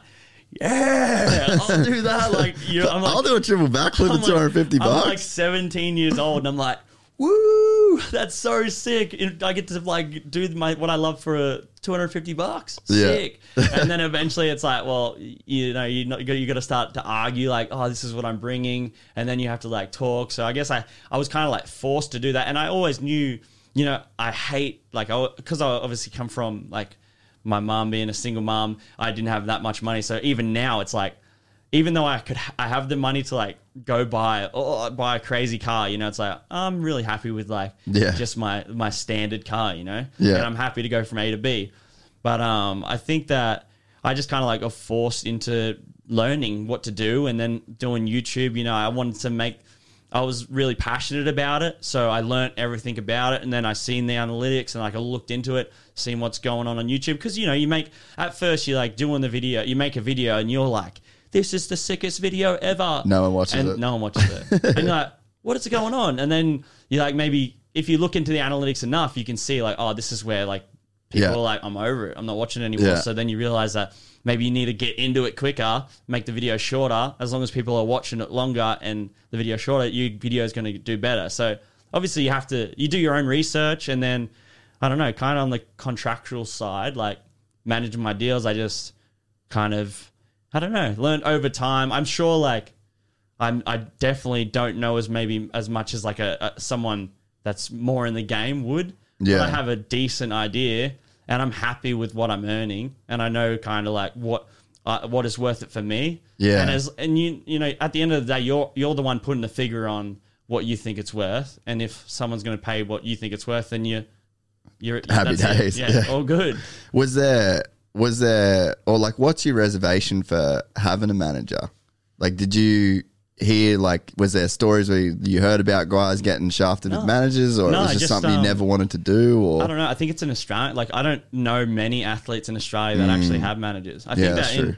Amer- America, it's like a big thing. Like everyone that was the big dogs had a manager, and I think that's because a lot of um in I mean America, it's like very commercial. So it's like there is a lot of people that are getting sponsored or doing things like back in the day more so too. I think Mm. now what is happening, like my mate Andy Buckworth always said this, he's a pro BMXer that like back in the day, Dave Mirra, Matt Hoffman, the pie was so big and there was like only a few people eating from it, you know? Mm. Yeah. And now the pie is smaller and there's a hundred people eating from it. So Yeah. it's like it's so hard now to even get any piece of the pie that it's like I don't know. It's and like, so yeah. much so much stuff just goes like down in the DMs these days too. Yeah, yeah. Like you true. can do an insane amount of business through Instagram Yeah. DMs though. Well, even like just being in contact with other people, like that's one thing that is huge. I think for like growing yourself in certain areas, it's like who. It's not what you know; it's sometimes Yeah. Mm. who you know. You know, and then if you can collaborate with like people that are like-minded people, and your kind of like stuff joins, and you like do well. Like I think I got in ton like one a Tanner Fox's videos, and then or Roman Atwood's another one. Actually, I got in his video, and I went up like. 60,000 subscribers in like a day. And that is like, hectic. yeah, and then then you make like a really good video with him in it, and I get like two million views, and then you just gotta like it's about capitalizing on certain situations too. You know, if it, if a good opportunity comes your way, really like focus on capitalizing it, and I think that mm. that's like a major thing that you you should focus on if with anything really. Yeah, man, you've got it's it's so funny because like you probably wouldn't consider yourself to be like a very business savvy, wise kind of dude in this respect, but like, man, you would know.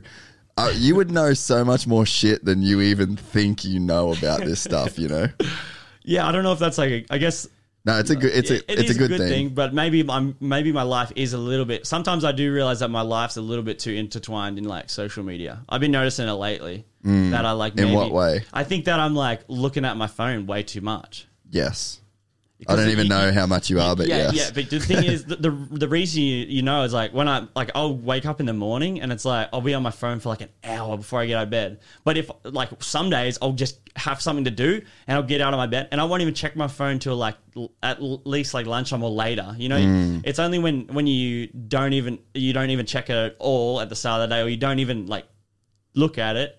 That's when you like have a good day and you get like get so much done. And then it's when you like wake up the first thing you do. That's the when you scroll hole, bro. The Yeah, scroll hole. I think the last probably two months of my life, I'm like, oh, I got to stop doing this. But then I'm like, oh, yeah, it's hard. Have you got like a time limit on your phone? nah, I should set it. Yeah, up. you should do that. Mine's an hour and a half. yeah, and it's like that that seems like a lot if you're Yeah. like whoa an hour and a half on instagram like and i only Yeah. use instagram like i don't yeah. do any other socials you don't like. Do you not watch any YouTube videos or anything? yeah i watch youtube but yeah. the- man it's just like time i feel like the, yeah youtube's now like a luxury for me Yeah. like i have to I well, me and Ronan were watching YouTube in here before, Yeah, like you yeah. guys got here because we're just chilling. Yeah, yeah. But like nowadays, I really try and double down on like I'm watching YouTube at this is like leisure time because I don't Yeah, even yeah. have a TV in my Yeah, house. yeah. So I like I clip the TV from the program. I was Yeah. like, I ain't doing this anymore because, Yeah. and I wouldn't even I didn't even have um like channels on it. I just had YouTube, and I Yeah, just yeah, yeah, and I was just like watch YouTube, and you just get like the thing that I don't think. Uh, well, that social dilemma people are talking about, like yeah, that really went into. I don't know if you've seen it. no, it. I haven't seen it. No, I haven't- I haven't either, but a bunch of people talk about it. But like Yeah. the smartest people in the world Yeah.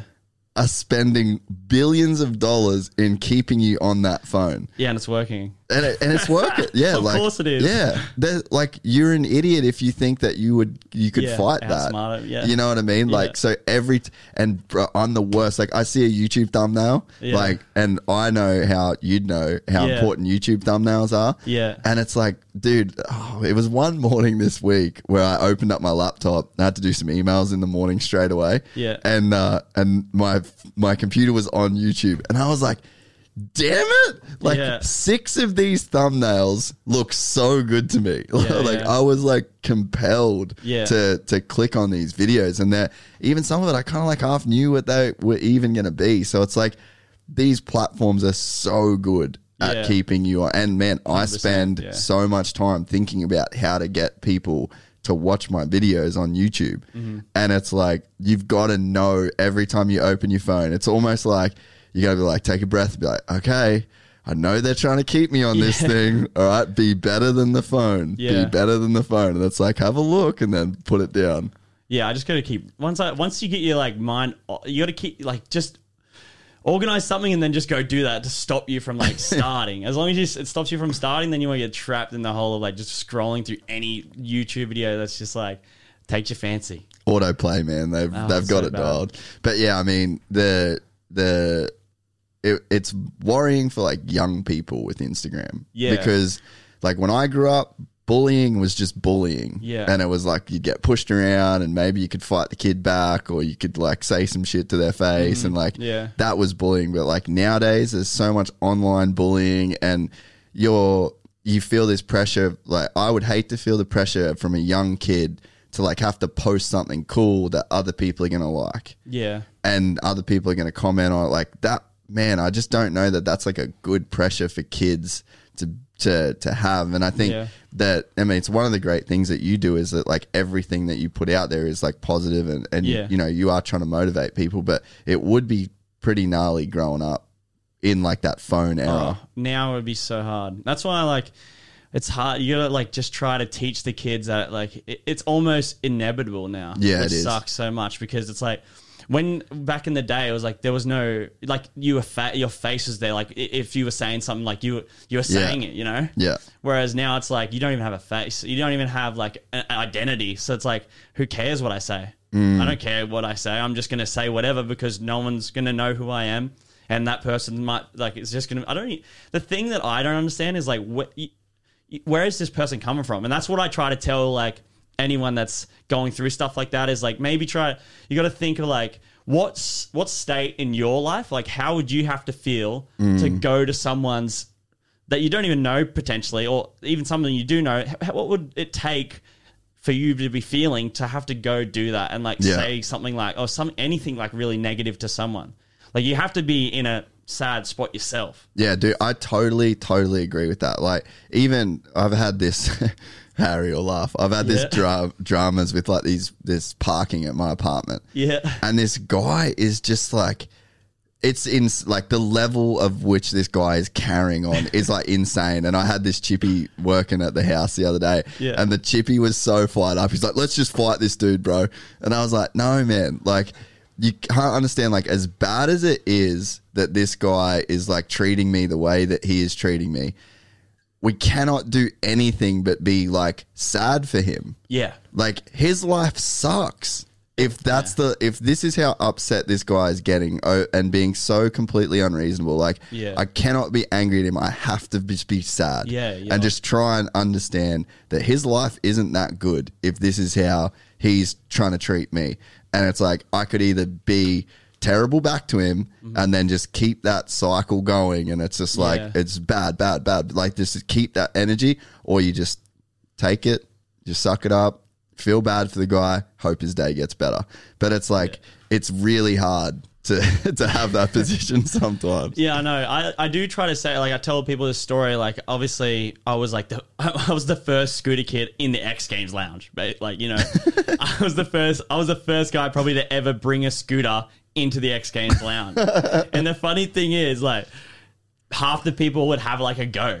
And they would Really? like, ride it around. And the, the thing is, the people at the top, like the guys with the, the same Mm. passion as like what I feel for scootering, they have for like motocross, skateboard, BMX. And it's just like they know that we all share kind of that like same passion because all action sports are real similar, you know? It's all like kind of a freestyle art. Yeah. So it's like we all se- ca- um, have that same passion. So with them, there's no like none of them are like, "Uh, stupid scooter kid, dude, what Yeah. are you doing? Like no one is like that, and that's because they they're up, they're already up there. They're not feeling down. They're up there already. They have no reason to Yeah. to come down on Yeah. me. Yeah. And then that just shows that that's the reason why some people feel the need to do that is they're trying to tear you down so they feel higher. Mm-hmm. And it's like it's hard to understand that when you're just a little kid or like or just a scooter kid at the skate park. But I just hope that like you if you, when you grow up you you, you kind of see the pattern Yeah. and you just learn it. Dude, that's you know what else that's the same as? Money. Yeah. Like Dana White money? Yeah. Do you think Dana White cares to like flaunt shit and Yeah. tell people how much money he's got? Bruh, he's got billions. Yeah. And he don't care. Like Yeah. he's over it. He's realized that money doesn't make him happy. He realizes that other stuff makes him happy. And uh, and that's the same stuff that's available to you when you're poor. And uh, uh, honestly, when you're super poor, you don't really talk about money. When you're super rich, you don't don't, talk- really yeah. talk about money. When you're in the middle and you, it's the same thing, you know, you're like trying to pull people down or you're trying to make yourself feel better than the people that Yeah. are below you. Yeah. Like it's always the people in the middle. And I found that with uh, like the, the motocross dudes. So like you'd go film and it was like a guy that's getting 10th or getting 15th and he's like the one that's like trying to be cool and give you attitude because it's like Yeah. he's not where he wants to be mm-hmm. and he thinks that if he if he'll be happy when he gets there Yeah. and then you talk to like you go shoot with Ricky Carmichael best dude ever Yeah. Travis Pastrana best dude, Dude ever, ever. Yeah. the dudes that are at the top that have just like are Willie they've reached the top and they're just like this this doesn't this isn't the thing that like makes you happy what Yeah. makes you happy is your friends and your family it's all the stuff that anyone can have. Yeah. and i think that it's the it's that same sort of deal you know like it's whenever you reach the top of the mountain you realize that the things that you're stoked on when you're there you've had them the whole time. Yeah, I think that like you could have all the money in the world, and I think that like you could so be so sad still. Mm. Because I, I feel like like I managed to I bought my house, I was so stoked, and then like I bought this land and I'm like building it like like almost like Pastrana land, like what that is, but hmm. my like style, and I'm like. I don't want. Any, I like. I don't want any more money. People are like, oh, what are you gonna do? What are you gonna do to make like?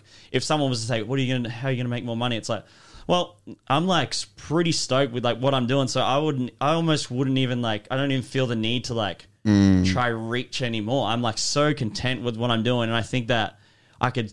I live so happily the way I am that I don't even need. I don't need a Lamborghini. Like mm. I just am so content with the people I have around me and like with what I'm doing, like slowly building up this like this magical action sports like Yeah. paradise.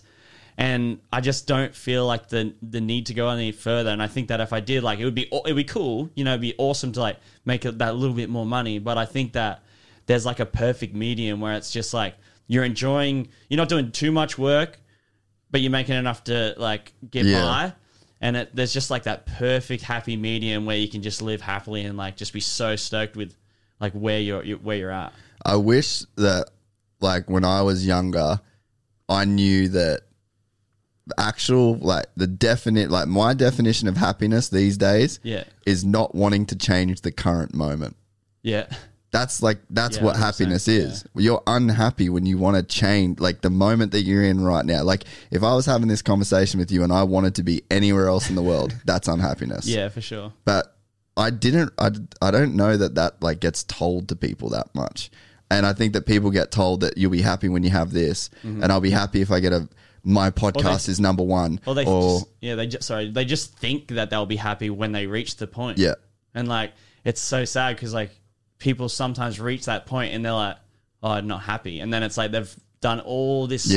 stuff and they've grinded so hard. You know, they've made themselves unhappy during this Unhappy point during the just grind. to try get happy, and then they get to the point and they're not happy. So Mm. it's like you're right. You want to be just happy in the moment, and then like you're sweet. Just keep keep, Yeah. keep yourself happy and keep trying to push forward. And I think that that's the best way to live life. Yeah. Have you seen people like?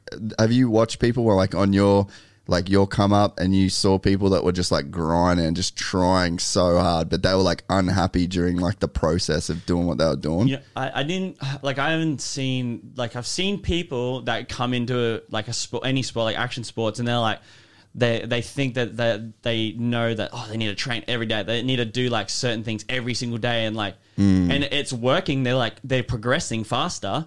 Like it is working, but then they're gonna they like get to a point where they're so unhappy that they just mm. stop. They don't keep going.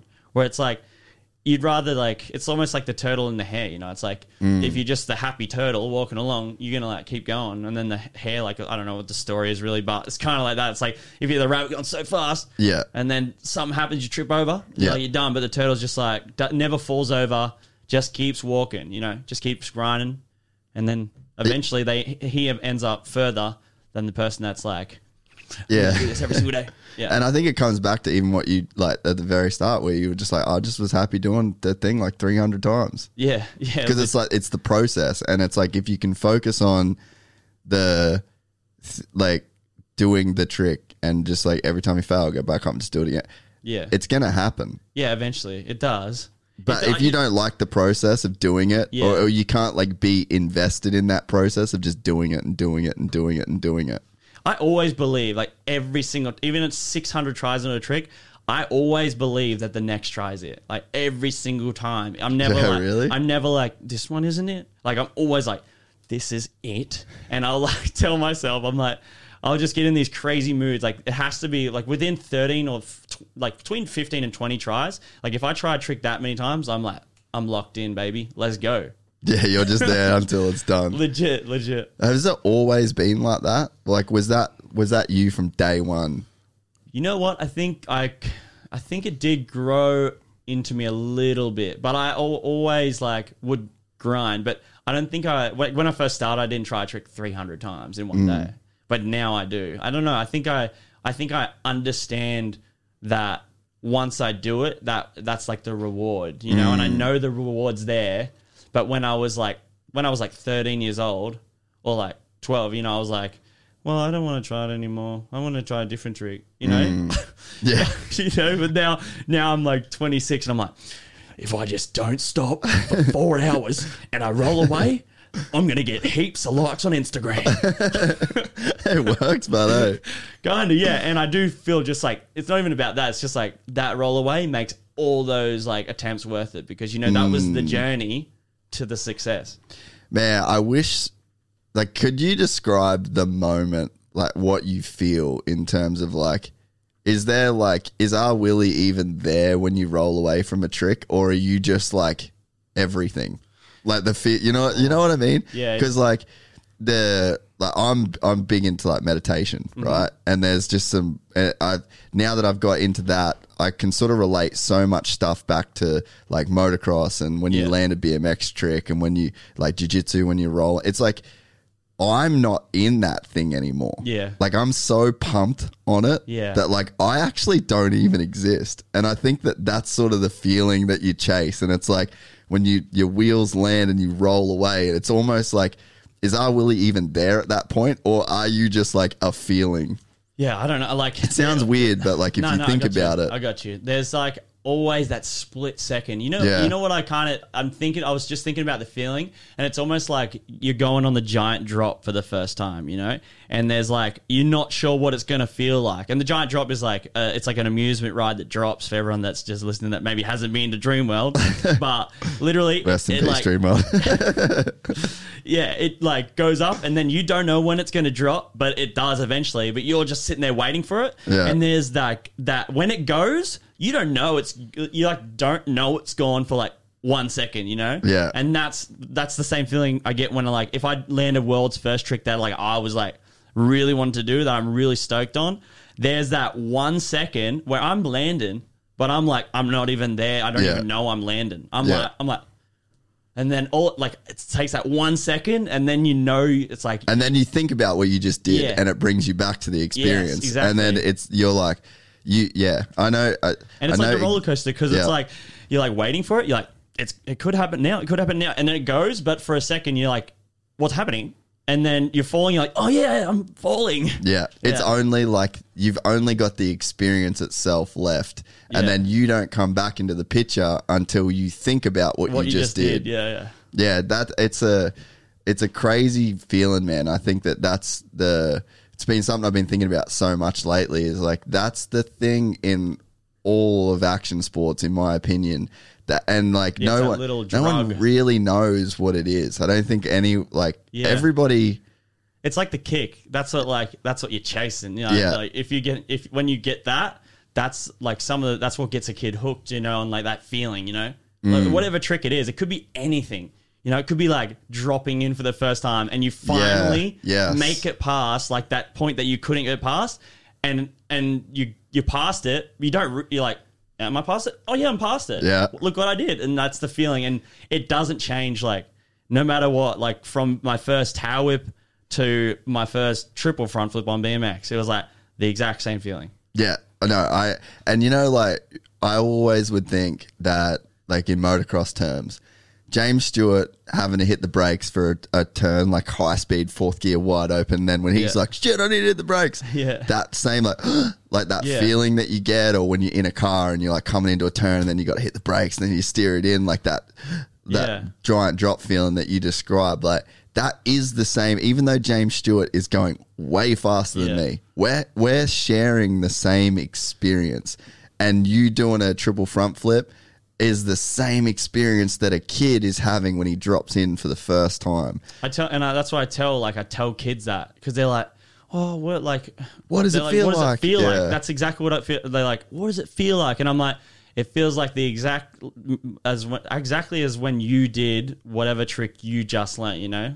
Or even it, like, and for me, it's like I try to scale it. Like, say if it's the triple front flip, I'm like, well, it's like it took that trick took me like 15 tries. It felt really dangerous, you know. It's like, well, it's like uh if you did your first double whip and it was really hard, took you maybe 100 tries.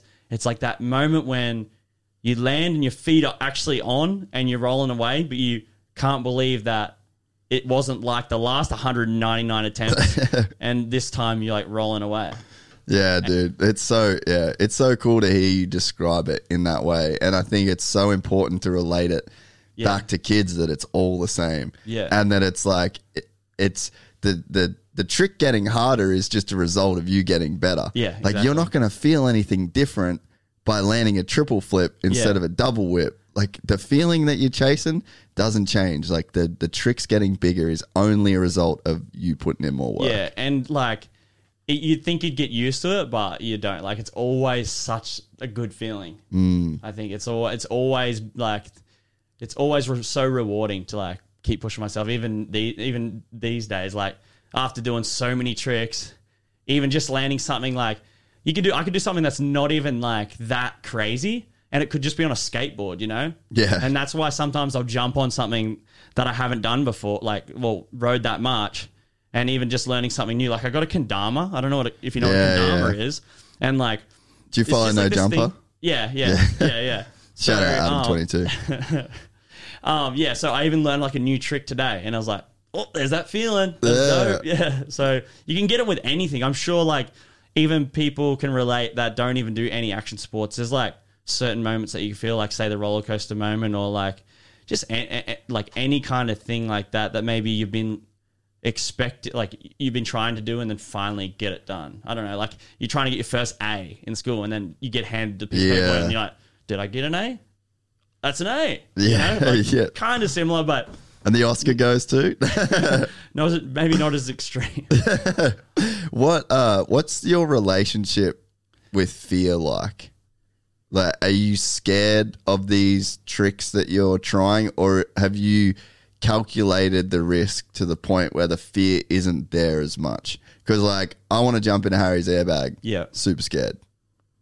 Yeah. Um, maybe you should be. It's a good fear is a good thing to have. Like fear is going to kind of tell you that range of like how much risk are you mm. how much are you risking? Like if your fear meter's up, the, there's a good chance that you that it's it's high That- risk, yeah, you yeah. know.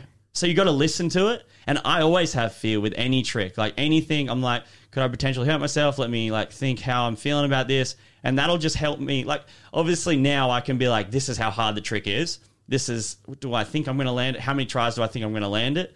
But then I also have that little fear that I can like kind of use to make a decision of should I really go ahead and do this. Hmm. So it's kind of like an extra thing that I have now that I can listen to that I'm like in tune with and I will take into account. But I've lived with it so long that like I understand it. I think that hmm. I understand that I will have fear, but I know in my head that I know my skill. I know my skill level. I know I believe in myself. You know, so I do listen to the fear, but I know how to overcome it easier. So it's like you've almost got a map to deal with it, or you've got like a Yeah. you've got like a way that it, it feels like a process, not like a barrier. Yeah, yeah, I think so. But uh, in saying that, there is moments where fear will take over. But during riding, What's the kind of shit that scares you? Hmm. disease, Yeah, that's, that's a good weird one. Hey, That's a good like, one. What diseases are you scared of?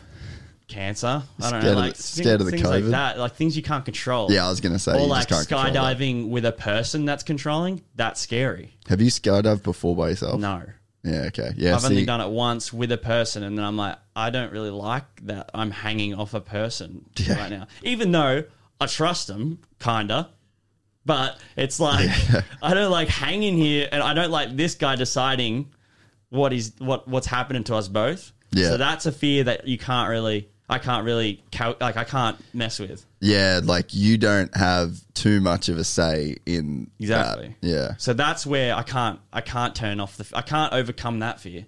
But I you- can I can walk through it. I can Yeah. I can just go I'm scared, jump, but I can't I can't like submit it. Yeah, yeah, I know. Yeah, I know what you're saying. What what sort of like do you have? Do you have like a lot of self doubt still at this point that you have to go through, like with you know writing and always putting yourself out there, and you know, like you said, you have those bad days. Like, do you still have some of that stuff that you have to deal with, or is that another process that you've kind of overcome over time? You think?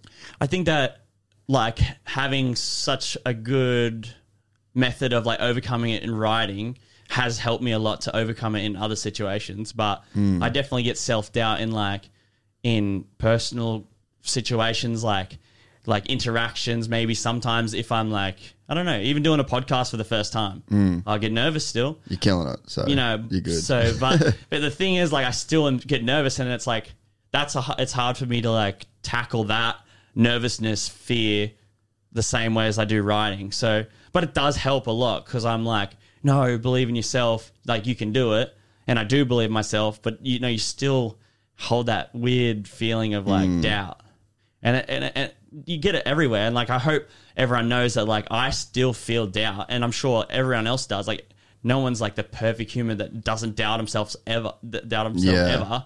So it's good to have it. Like, and everyone does have it, so it's okay to have it.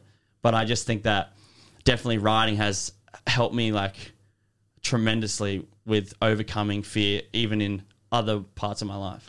Yeah, when I was younger, I definitely thought that I was the only one that doubted myself.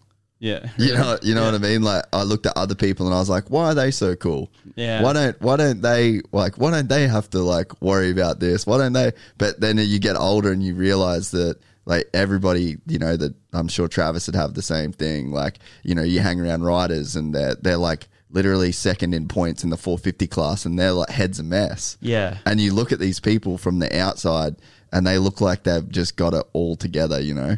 You, you know what is like something to maybe people can like bond with me like in this way, but it's like um like you know I could go to a skate park and like oh, I'm cra- like you think I'm crazy I'll like try any trick, but then it's like to talk to my mates about like the way I'm feeling if I'm like have emotions and I like ha- want to talk to my mates about the way I feel, it'll be so hard for me to like drop in in a you know, you know what I'm Yeah, saying like yeah, it's so hard for me to like make the jump. Whereas at a skate park I'm like yeah jump.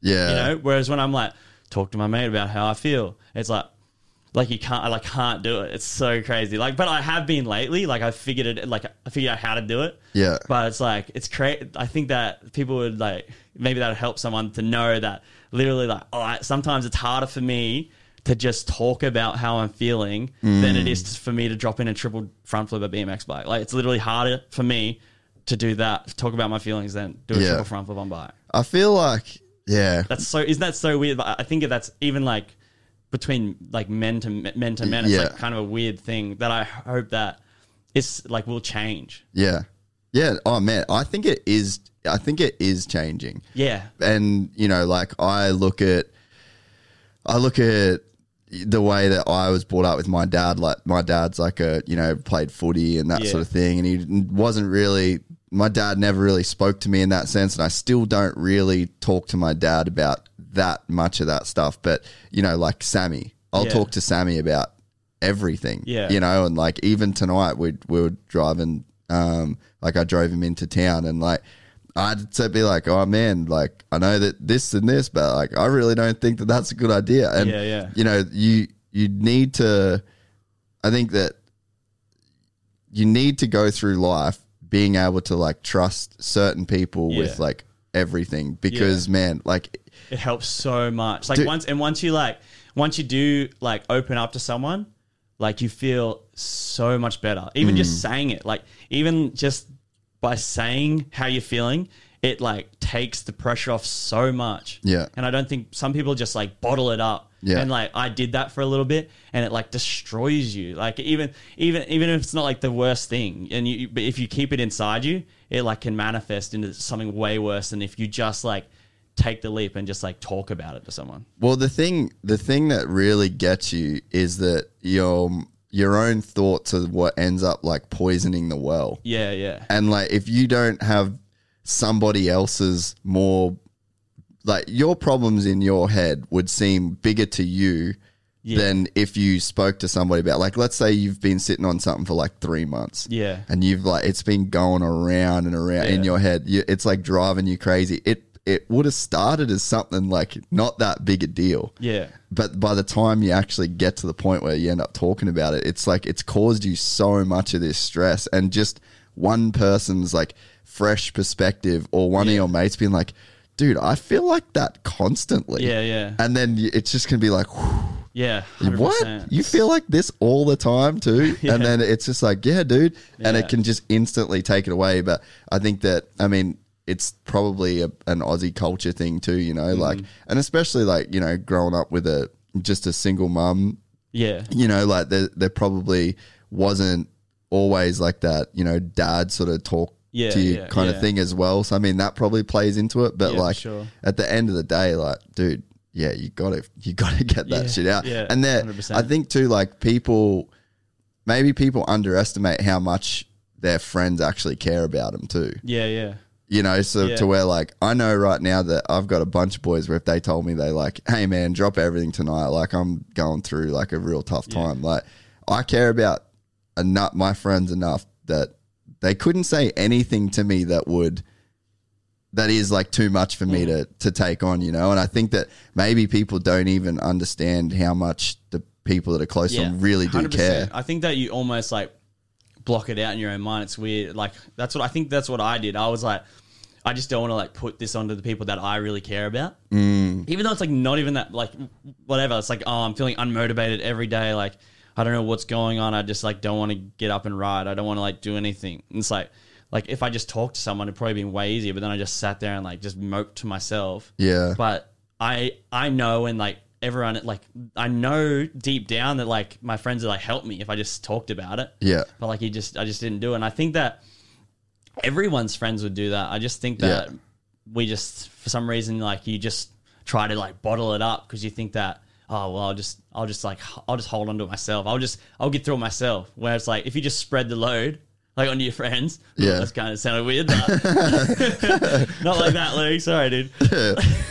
You got you're good at it. Yeah, but you know what I mean? Like it just lessens the the weight that you're carrying. Yeah, definitely. And that's man, it's a really good way to find out who your actual friends are. Yeah, for sure. Yeah. Man, there's nothing there would be nothing worse than rolling with fake people that don't like if my friends don't want to hear about the stuff that is like kind of worrying me. Yeah, yeah. I don't really need that person in my life to be Yeah. to be honest because mm-hmm. it's like I'd feel like I kind of offer that same support to people that if they don't want to hear from me, it's like, all right, dude, well, we ain't, we ain't really Yeah, homies. yeah, for sure.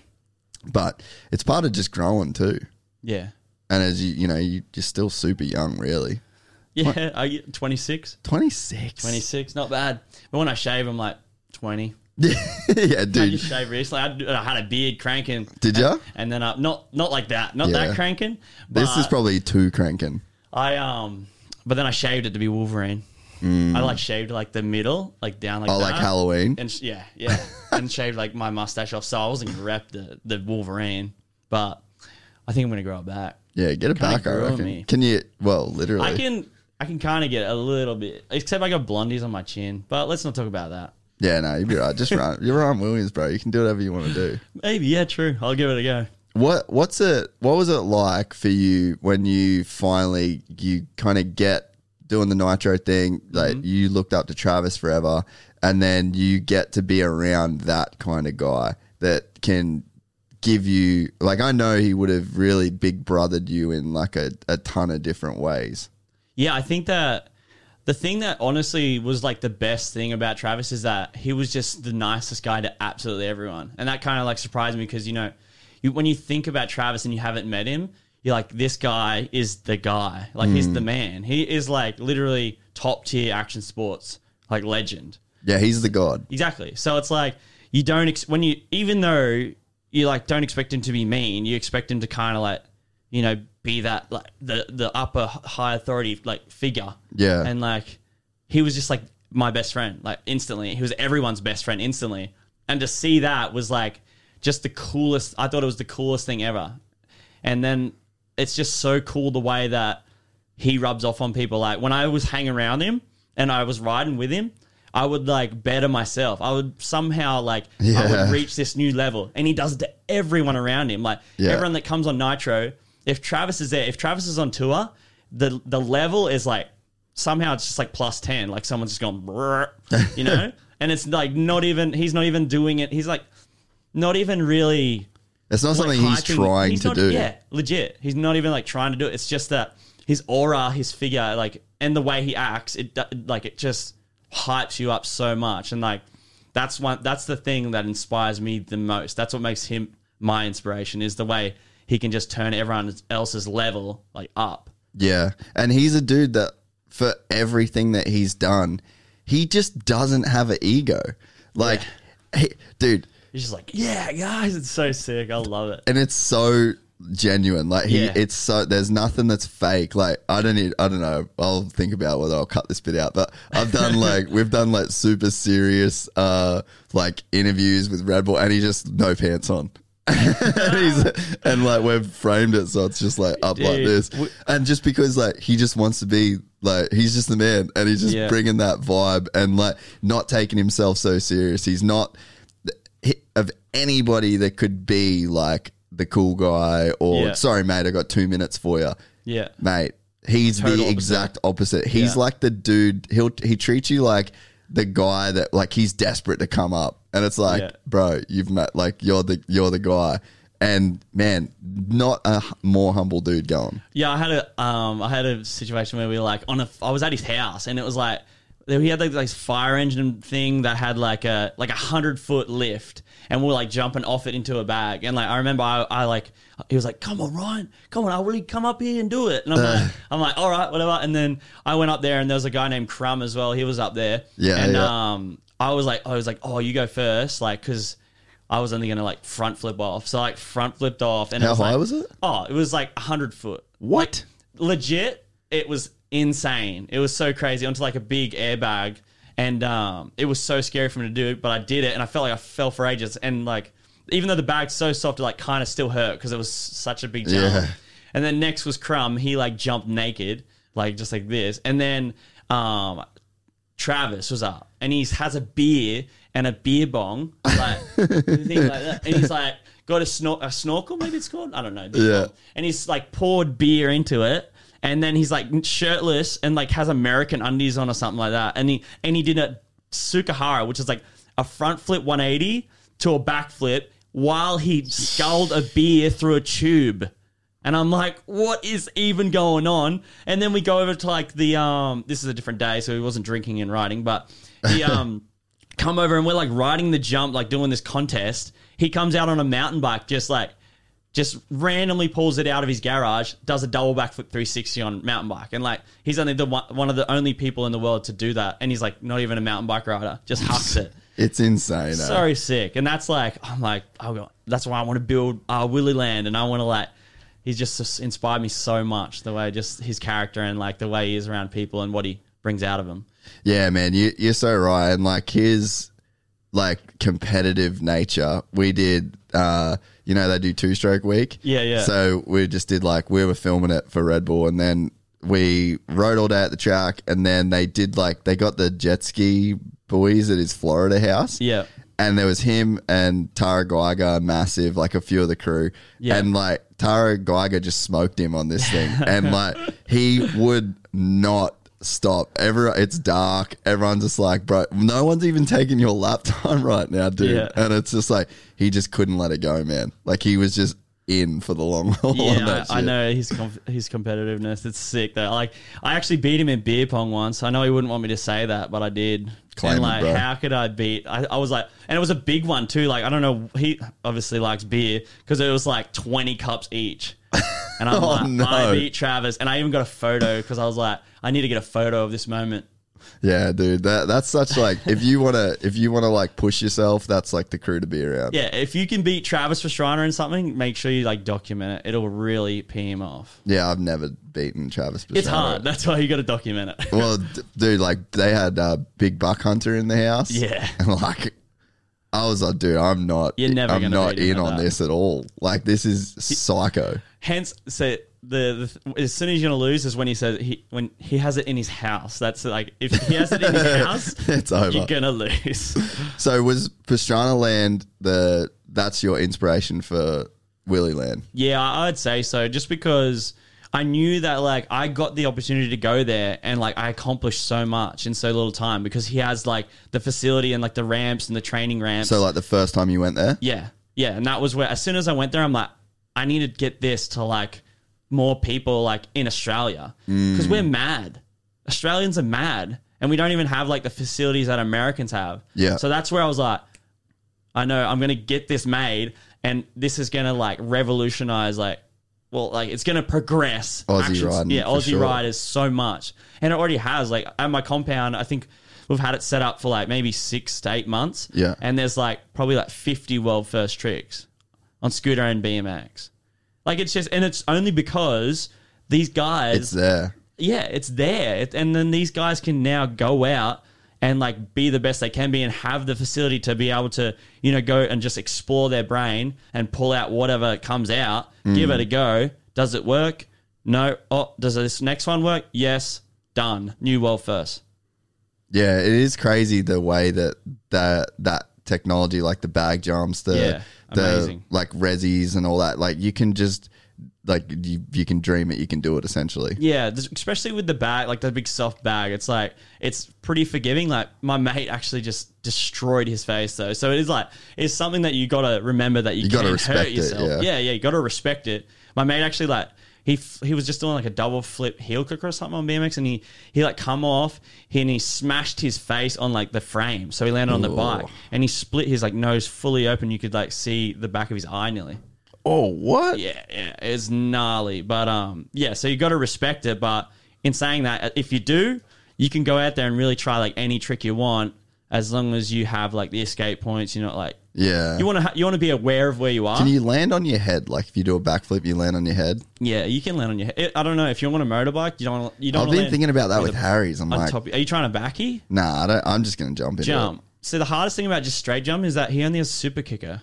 Yeah, yeah. Right? Well, he's no, he's got the. He has a smaller He's one? got it set up, so he's got the the stupid mega Buddha On one side. ridiculous thing Yeah. that's out the back, and then he's got the moon Buddha here, and then I think he's done it so the concrete's wide enough that he can just like slide it all across. Oh, nice. So I think he's got the setup pretty dot. Yeah, he's, and then he's if an- you can just like jump, ex- if you come to my house, I got my mum to um I've seen the my video. mum I got my mum to jump mine on a trike. And she was sweet and she did it twice. She had that much fun and had two beers. And then she was like, I'm going again.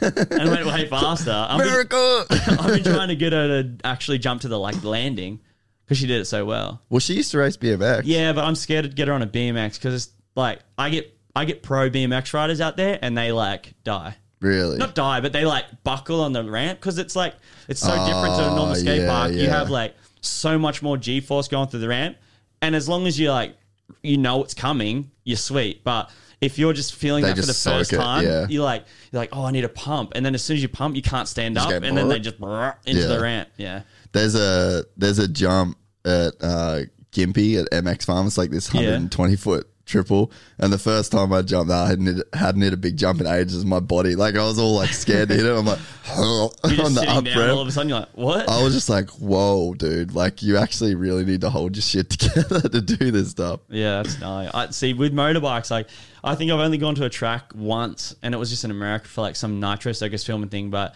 dude, motorbikes scare me. Yeah, They're you don't have any like desire to ride. You reckon? Yeah, I do, but it's like I, as, as long as I can, as long as I can still push and pedal, I'll probably just stick to that. And then like once I'm not into that, then I can twist hmm. my throttle. But I I've like jumped. I went to Cam's and like flipped. Oh, Travis's obviously. You know, when you go to Travis Pastrana's, you have to backflip. So I backheated like a 110 Yeah. there.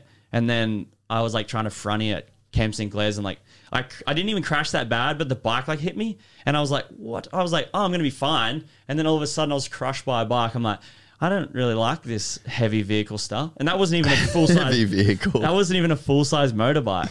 But there is tricks that I think that I could bring from like the BMX to motocross. So Ooh, what are you eventually, thinking? that- Harry's watching probably. Yeah, I know. uh, Harry's yeah. always like, give me tricks to try. really, really. Literally, Tell me what to do. Literally, he's like, he always hits me up, and it's sick though, because he's like, he just loves the way that like I'm always coming up with new tricks on BMX, and that's why like he's so stoked to finally have his compound where he can like kind of experiment like I do like every day. Man, I am excited to see. But first of all, I'm stoked that he's probably not going to hit his head as much Yeah, because he's got the airbag. yeah, And it's not like he has, dude, that down ramp. Did you see when Berriman was over and Berriman had that crash there and No, he I just didn't like, see that. oh, dude, he just did like this whip and just got caught and just went slap and Oh, like no. smashed himself, dude. That landing at 50 60 is like a straight concrete. That's So, first of all, I'm glad that Harry's probably not going to be crashing that much on that fucking down ramp.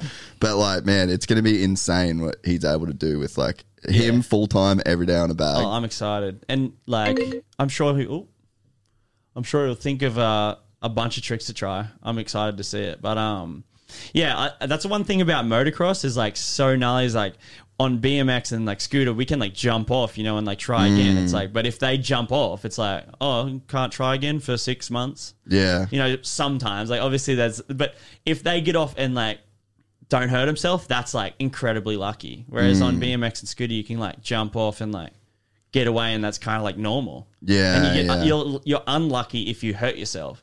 Whereas on moto, it's like if you crash, you're you're like lucky to not hurt yourself. Yeah, yeah. So you that's pretty gnarly. I think that I always have massive respect for moto guys. Like I can't believe like guys like Josh Sheehan and just every every motocross freestyler and racers like at the top level is just insane. And that that's why you see it like in their lifestyle. They're so well. Harry can party, but you know he's like work. he- He'll party, but then he'll be at the gym. You know, like at five a.m. just preparing his body for war. dude, he is. I've been around a lot of people.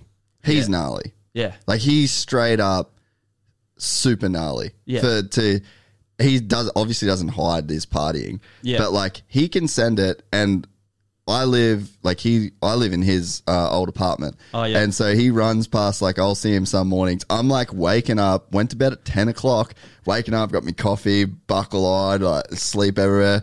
Harry, I like went to bed watching his stories, been like, "Whoop, big night for Harry." Just Yeah. drank a bottle of Fireball. Yeah. I feel like shit in the morning, Yeah. and here's Harry. just six a.m. running and filming his dog. Like, yeah, yeah, come on. dude nothing like and he he feels like shit and he He's a just doesn't machine. he just doesn't care like he has a Mind over matter. big time man Yeah. he is the gnarliest example of that and Yeah. like i'm glad that i think he does get the respect for that Yeah. because like there's people it's so easy to dismiss that as like Oh, he just mustn't feel it. It's like, nah, he feels it. And Oh, he just yeah. doesn't care. Yeah, that's like I uh, I'm impressed by that. Like that's incredible that he can do that because I I can't do it. no, I'm right there with and you. And I'll like I'll try to work out. I'll like work out, and then like a week later I won't work out. You know, it's like. but then I ride like every day. But it's like I just can't believe how like full on he is, and it just shows like all the motorbike riders are like that. Low though, like Josh Sheehan, He's like, a tank incredible too. athlete, and Yeah. like so fit, and y- you see like why he's one of the best in the world, and you can see why he can, like I, I don't understand how he can triple backflip uh, a motorbike, but if you look at him, you're like, if anyone could, Yeah, makes Him. makes sense. If Yeah. if I know it can be done, it makes sense that he's the guy that could do it. yeah, it. exactly. What what plans have you got for your compound? Like, how far do you want to sort of take it? Well, I have I have like 40 acres, so it's like right now I'm built like I got two houses on it, and then like all these caravans. I'm currently like converting one of the caravans into like like a media room or like whatever I want, like a gaming room, like with aircon for summer because it's gonna be super hot. I just bought like a fifteen thousand dollar trampoline that's like five meters by five meters. Wow. To an airbag, so it's like I can just like kind of practice like aerial awareness and just have fun basically. Like Yeah. I'll say it's for practice, but it's just for having fun. Yeah. And then um, I got For tax purposes, it's yeah, practice. Yeah, yeah, yeah. and then um, I got the obviously got my jump, but this thing like my jump. So obviously it's just the straight like box jump, but then um, I actually have another wedge in that ramp, so it's like all air. So like I have three sections. At the moment, I only have two sections on. So usually I'll just like ride the smaller one, and then if I got bigger tricks to do, like 360 double backy tail whip. That's when I like boost it up to like I think it's like six meters. Yeah. But then in my garage, like when I first had it, it came with another two meter wedge. So it would be a total eight meters and like over 45 degrees so that I can do a quarter part. No so shit. eventually I'm going to do like the first ever like airbag quarter pipe resi landing. And that's where I'm going to like learn my X Games quarter tricks. Yeah, right. Because I got like the gap, I'm like sort of like I can think of tricks to try there, but then it's like I want to be able to like do the um, quarter, like bring something new to the quarter. You know, like let's let's see if I make this. You know, when I made this the jump, 50 world first got done by like all these people. What if I build something that really doesn't exist anywhere else? Yeah. what's gonna happen then? And that's what I'm like super excited to just see like what's gonna go down, and that's like super exciting for me, and that's why I'm like happy to invest the money that I earn Yeah. into that because it's like at the end of the day, as long as I document it all, put it on YouTube, it's gonna just it's all like it filters back. Yeah, yeah. And it just filters back and provides fun, so it's like free fun. Yeah, and it's just like you're constantly building. Like you're building your skills, you're building Yeah. like of the making more money off the content. Like Yeah. it it makes sense. Yeah, for sure. How far away are you from having that thing? So it's just about making the investment to like build because obviously I have to build a run in from the other way. So it's just about picking like what I want to do. Do I want to like makeshift some sort of like roll in, like, Yeah. and not have it so long, or do I just want to like concrete a, a strip and like that's going to be good enough? I'm not like sure exactly what's going to work. Plus, I have to build myself um, a mini mega quarter, which is 20 foot high and four meters wide, which I can do because I they got they made my other ramp that's 13 foot high and two meters wide, so like it's possible. Yeah. And then I just need a concrete. Like there's heaps of things that go into it. People Yeah. don't really see it unless I document it a lot, but. Like there's a lot of people working on it that help me a lot. So like shout out to Concrete Ninja, shout out to like all the people that really help, you know. Because when I got there, it was it was a veggie patch where it was, like the jump. It was like a veggie patch. And then um it was like a bitumen like they've just poured hot mix and like pushed it down. And it was like oh like you couldn't even there's no way you could ride down it on a like a scooter or anything like that. But like a BMX, you'd be like you'd want a mountain bike to go down it. basically. Really? That's how bad it was. No shit. And then literally when I was winning X Games, like the day I was doing X Games, I had my mates back home screeding concrete up a hill. No way. And I won, but then I won, and I was like, "This is for you boys." And then, it's funny thing. The next time I did X Games, they poured the second one, and I Really? won, and I won again. Dude, every year you got to pour a slab, bro. Pour a slab. uh, pour a slab and then Just- and then give a slab to I the don't boys. even. I don't even need one. I'm like, just friggin' pour one. I need a win. Wait, we need a new slab for the caravan. yeah.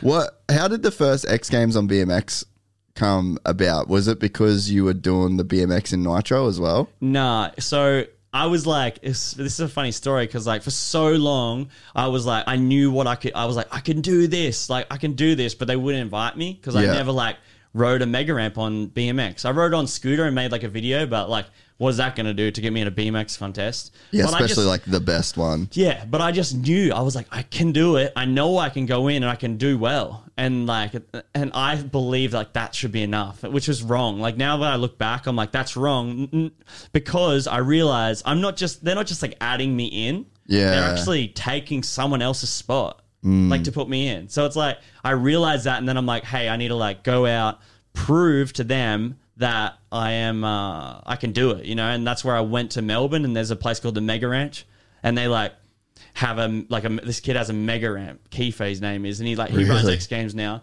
and um on a skateboard, and um yeah, I went there and I put down a solid run and like made an edit, and then yeah, the next the next time I was in like, and it just. And I was like, I felt so, I felt silly, but I knew like two years before I could have went and done the exact same thing that I did at the yeah, first one, yeah, yeah. but I just didn't go out and do it because I was just blind, like blind to the reality that I was taking someone's spot. So it wasn't going to be as easy as asking, even though I was making a lot of noise. And I even snuck into X Games. And Oh, really? Yeah, I even snuck in during practice because they had scooters there. And then I brought my BMX bike and I just walked in with like the guys because I knew I knew some of them. And I just had, I was like fully body suited up, so they just let me up. And then I just dropped in and did like this 720 fronty over the gap, but I didn't really do anything on the quarter. So I couldn't oh. like prove that I was good on the quarter, but I did like a trick that no one had ever done over the gap. What? So you snuck in Legit. and then did like a world first. Yeah, yeah, legit. I snuck in and did it, and as soon as, but then as soon as I know, I like dipped because I was like, I'm gonna get like banned. For No being, shit. What if I hurt myself, if I hurt myself, then like that would have been real bad. Yeah. So I just like snuck in and did it, and then no one really said anything. Did you vlog that shit? Yeah, yeah, it was on film. That's so good. Anytime anyone's like gives you shit, you're like, dude, I just need content. No, man. yeah, I, I think that some people at X Games did bring it up, but like they did, they like not in like just laughing way. But like I know that If you got hurt, that would like. I wouldn't go in an X Games interview and be like, yeah, I snuck in and did it because like obviously I don't want people to do that if they like it was dangerous and silly, but I landed it, so it didn't really matter. So in the end, it was just dope. Is all it really was. Yeah, but don't do that. Disclaimer. Kids, don't sneak into X Games. Don't hit the mega ramp. Don't do. Trust me, please. That actually sounds really bad. That's don't do that. you just gave away the secret. Dude, the X it is so actually it is actually so gnarly. I was thinking it because I obviously I did that flip drop on the last X Games. I don't know if you've seen the run, but like I flip dropped into the top, and I was pooping myself because I've never done a flip drop. But the thing is, like. There's no railings on the side, so it's like if I flipped and then like landed Went off like, to the "Oh," side. like I even landed in a manual, and if I went to the side, Oh, like I remember literally, that. there's no fence, and that's all I was thinking about. Because if you go off the side, you're doing the biggest street gap you've ever done in your life.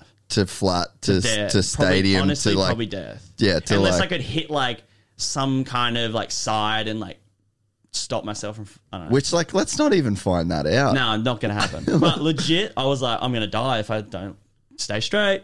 So what's the process in your head of deciding to do that? Um, it, it was just like inspired by these guys, Morgan, uh, Morgan Wade and Michael Laren. They like have been doing tricks in, and like ever since I started, they've like I think they did like 360 in. Morgan did like a tail whip and then a double tail whip, and then I was like, how am I going to win my third? Because the funny thing is, no one had ever done like three consecutive X Games gold medals in BMX Big Air. It was like a curse, but like because like six people have done had done two. Mm. And then I was like, I'm going to be cursed unless I can come up with like some crazy thing to do. And in- instantly I'm like, I'm going to flip drop it. Because I was like, I reckon I could do it, even though I hadn't done a flip drop on bike. I can do it on scooter pretty easy. And then I just You'd never even done it on a bike, bro. ne- never done it anywhere, ever. Just straight. You're insane. I've only done it on the Mega Ramp. what? It's risk over reward. Like, it's like, I could maybe do it at a skate park, but it's like, I'm not winning a gold medal doing it at a skate park. So it's just like, That is, this is the hectic. moment. Do you know the amount of like belief in yourself that would take? Like you're either an idiot or you just believe in yourself so much, or a mixture of both of those things. mixture. that just worked out. Nah, li- but I did like calculate. I went to a skate park here in Brisbane. It was like ramp attack, and like I was trying it off like a three foot drop, and then I was like, this isn't really gonna do This much. isn't the same. This isn't the same as like thirteen foot or whatever it is. So I like put a sub box on, and then I was like, oh, I can get it round. And then I'm like, I was just getting it round, so I'm like, well, when I got 15 feet to fall, I'll be able to like do it. And that's why I kind of like nearly over rotated when I did it because I pulled like pretty hard because I didn't want to under rotate. Yes. So then I'm like, come round, I'm like, oh no, I'm still going. And then I like landed manual, but I have no brakes, you know? So I'm like, I'm like, what am I going to do? And I like sat down and then I'm like, cause it's, it's the middle that I'm going towards, but I have to jump the sides because the middle jump is like 15 feet shorter. Yeah. So if I hit the middle jump, I would have like gone You're going long. way too far. Yeah. So I was like landed manual, and then I was like got to turn, and then I m- rode up like the side side of the ramp, and then threw my trick, got it, and then landed the um the the one- quarter trick too. Can you can you YouTube that for us, Ronan, on the Mac there? I want to watch it. X Games. What year was it? Uh, it was like uh, last year, right? Was I it? think 2019? Yeah, yeah, yeah, and yep, yeah, it was 2019. And let's see what we got. That's uh, Top one. Yeah, that's it. Yeah, Oh, that looks so scary to me. yeah, that's it. Me All right. dancing, music off. Oh no, oh, no, you can edit that. wanted to be an X Games athlete. No, this isn't it. I don't, oh, unless you can like skip into it. Nah, see, it says two times. This isn't it. Oh yeah. Go to the so go to the medal runs. Go to the next up next. Yeah, good old YouTube giving us the up next. See? you know? I told ya. This is it right here. Oh, this I said this is for Dave Mirra because the first person I ever seen do flip drop on bike was Dave Mirra. Shout out to the man. what? Manual. Oh. And then I roll up, see the side of the ramp. Dude. oh no. And then I'm like, please land this. I was like, please, please, please, please, please. oh, that is dirty. Yeah, and I was like You were flipping out. on the line, bro. that was a yeah. So that's gonna show slow mo. So Turn, oh, just turn just- the volume down on that, Ronan, on the YouTube thing. Yeah. Mute it, bro. There we go. Yeah, you'll see. Look, yank. And I'm like, oh. here I am. I'm like, yep, cool. Open up. Oh, no, too much, too much, too much. Sit down, turn, Oh, right up the side. Yeah. And then I just like, I've done that trick like a thousand times. So it's like, oh, so that one you could just go instinct I mean, on. yeah, I have stuffed it up, but Oh, dude. But nah, yeah. man. yeah, Does Nike pay you? they should, Right? right? But I rep, I rep rep Vans now. Shout out to Vans. Vans are sick. Yeah, there you go. But they don't pay me, but I love them. So it's Yeah, I I love Vans as well. That's a dope company. I was in the mosh pit at uh, Warp Tour with uh, Steve Van Doren one time. Oh yeah, nice. Um, one of the guys, He one of goes the- hard. One of the MCs on tour is like in Vans as well. His name's Oh, Andy? Zeiss. Yeah, yeah, right. yeah, he did MCing, but he's like full in Vans. I'm not sure exactly his position, but yeah, Yeah, that's they're a sick company. Yeah. Shout out. so sick. That is some bullshit. Yeah, dude. But I had like legit. There's a guy Morgan Wade. He did a run like just before, and I'm like, because I was like planning to like slowly go into it, and then this guy Morgan Wade did like a run that was like his dream run, perfect run. I thought it was like the best thing I'd ever seen. He like double whipped in. And then he like three flip no handed, and then he did, but he, he did like a, a twenty foot like so like probably six foot high or, or five foot higher than what I did, then one handed like lat like tail double tail whip, and he looked like he's a cowboy. It was so sick. And then I was like, yeah, I'm doing it. And I straight away I was like, I'm doing it, I'm doing it. And I'm like, I hadn't done a flip drop. I have only just I did jump into the ramp like a few times, so I knew like what speed to do because that was one thing I was like, am I gonna have too much speed? I can't touch my brakes. Like as soon as I go, that's how fast I'm going. And then yeah, I just was like, this is it. I'm gonna do it. Dave Mirra, he passed away like just recently, so I was like, this is for you, Dave. And then like just sent it, dude, because yeah, he did it like on a due to a ramp like ages ago, and that was the first BMX like backy drop that I seen, and I'm like. This is gonna be for him, and like when, when he did pass, I was like, I'm gonna do this for Dave Mirra, and I, I was so stoked to get it done for him. Dude, that is insane. To like, I I remember seeing it and be like, that that's crazy. But to know that you've never done that, Yeah, and then just Well, it was like it was just you know that this timing. You know, I was like, this is the opportunity, capitalize on it, and then I just yeah, you just do it. that's what makes X Games so gnarly. Mm. Is like you think about when Travis and Deegan did those 360s. Yeah. That's just as raw as it gets. Yeah, and it's like, like- Carey Hart doing the backflip.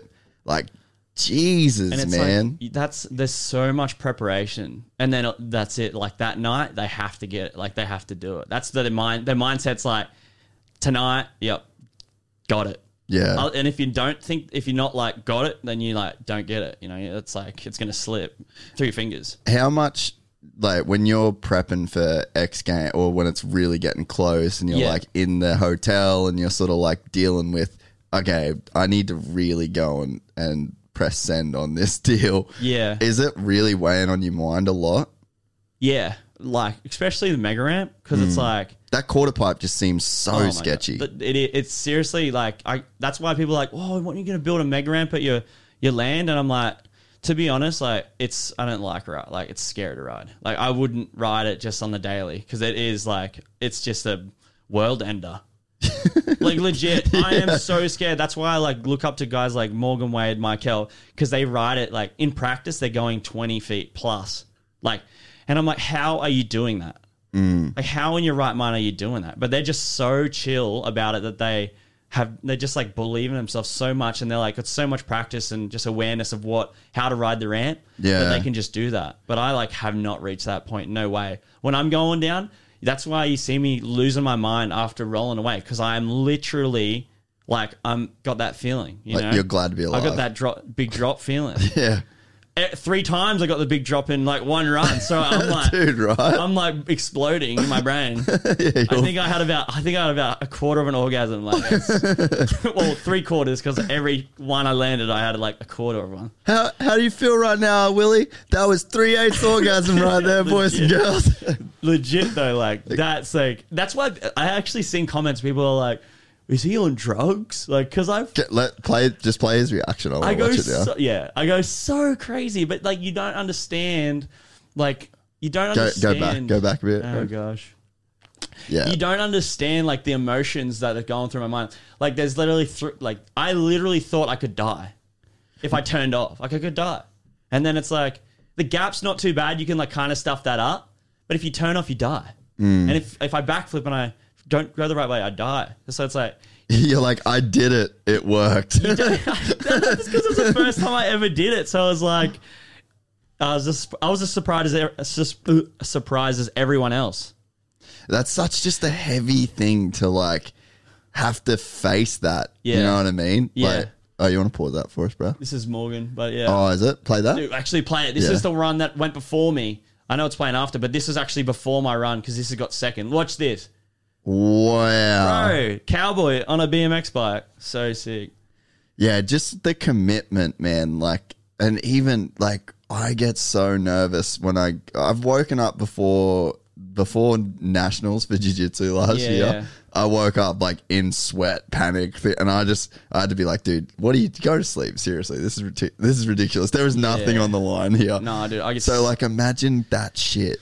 I get so nervous, dude. So nervous, especially like for my first one, super nervous, and then I actually cra- like I stuffed up my first one. I fractured I fractured my spine in the first practice of, of of X Games because I like What? you doing the quarter, and then I'm like I'm just gonna boost it. I was listening I was listening to Slayer, Raining Blood, dude, in practice. Bad decision because I'm like I'm just gonna fly, and then here I go fly, and then I fly out to flat, and then like landed on- landed and like compressed my back, and I'm like oh gosh, like something's wrong. I thought I exploded my butthole, but um yeah, I got then I got an X-ray from the people, like because U um the USA like the football things they have like X-rays in there, Yeah, but it wasn't that good. So they're like, oh, nothing's we can't really see anything, and then I'm like, oh, okay, and then I like had a salt baths like four nights in a row because I did it at the first practice.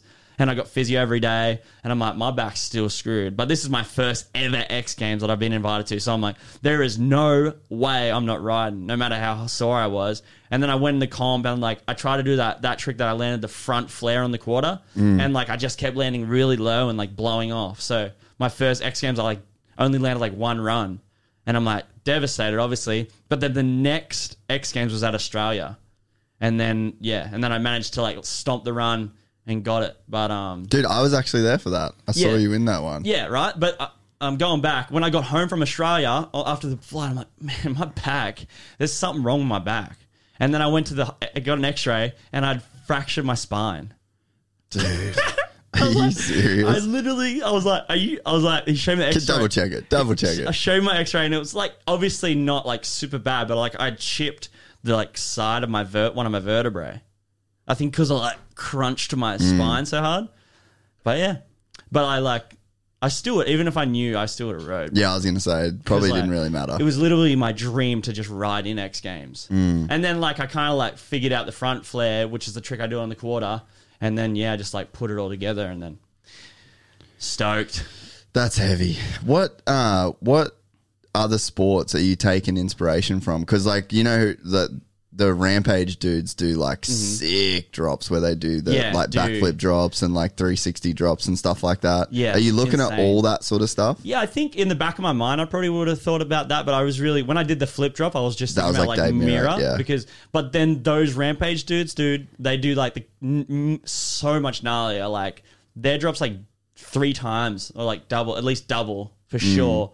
But like, yeah, nah. If I wouldn't, you would not see me doing anything like rampage because that's like. That's next level. That's like a dirt. That's like riding a mega ramp out of dirt. and then they have to like jump it like five times like down the hill. That's so gnarly to me. But yeah, I definitely get like inspiration from every action sport. Yeah. I'm like a super. I'm honestly like a super nerd for action sports. Yeah, I think that's like that's got to be such a big part of it. Yeah. Like anyone that is really good is like a super fan of a bunch of different Yeah. stuff, right? Everything. Like I, I watch snowboarding. I watch skiing. Like every single X Games. Like every single X Games sport, I'll watch it. And then like just anything, like any sport, Mm. I'll just watch it. Like I love. I love just seeing people like progress and like doing new things that have never been done before and like putting in that effort and then landing it. Like, cause I know that feeling, I know the journey. And like even just seeing my friends do that journey and then land something, I almost like live it with them. Yeah, Yeah. yeah, yeah. Well, because you know the feeling so well, I yeah. guess. Yeah. Yeah, and you almost like can kind of think about what they're feeling. Yeah. It's awesome. I feel like gymnastics as well would be pretty gnarly to look at for you Oh, for some of like the scooter stuff that you do. And then, it- Yeah. it, is it easy? Like, is the going from like scooter to BMX? Is that almost like a little bit of a, like a gateway to making the those that bigger stuff happen? Like, is that kind of a bit of like a little secret of success in a way? Yeah, I would say that it helps a lot. But there's there's tricks I can do on bike that I can't do on scooter. I've never done a triple front flip on a scooter. I've only done a triple front flip on a bike, which sounds like weird hmm. because surely a scooter should be easier to triple front flip, which it might be, but I've just never managed to like unlock that and then someone did it so I didn't like feel the passion to like go and do it. Oh, Cuz I yeah. really do. Like for me like I get a big passion out of like doing tricks that haven't been done before or I think haven't been done before just because you know, it's like it's like an extra drive. You know, you know that if you roll away from that, you're like pushing the sport that little bit more. And mm. that's what one thing that I noticed when I was growing up scootering. Like, obviously, I, I was riding that second, first, second wave of the scooter riding, so I was doing like a lot of tricks that ki- every kid can do now. Like, so many kids can do like a 540 flare, which is like where you come up, you f- do one backflip and do uh, one and a half twist, and then come back down the ramp. And like I did the world's first of that like eight years ago or more, and but now like 100, 200 kids can do it in the world, and the, and then it's like so cool because.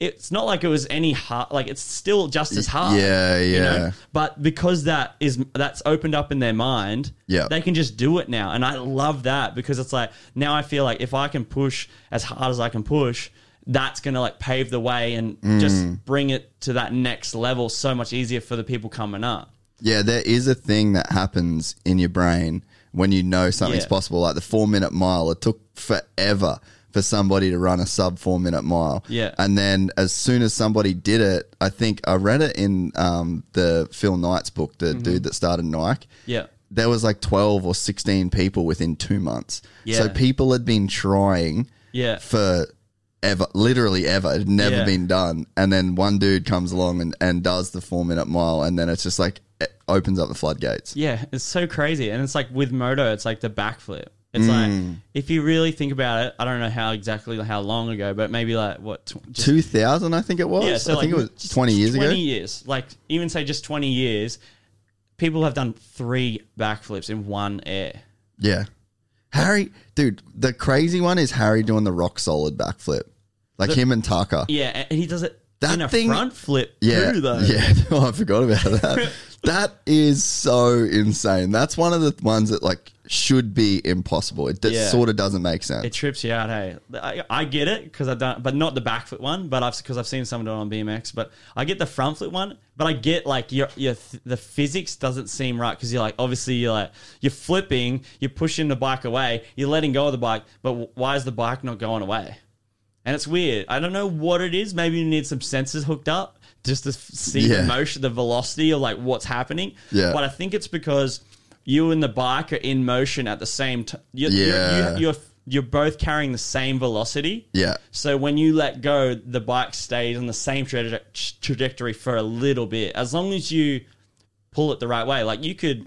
yeah, you could pull, it and like mess with the yeah, axis of the bike. If you don't like pull it in a little bit, the force is going to shoot it away. So there's like a few things that you have to like. That's like when you're in a car going 100 miles an hour, your body's going 100 miles an hour. Yeah, probably.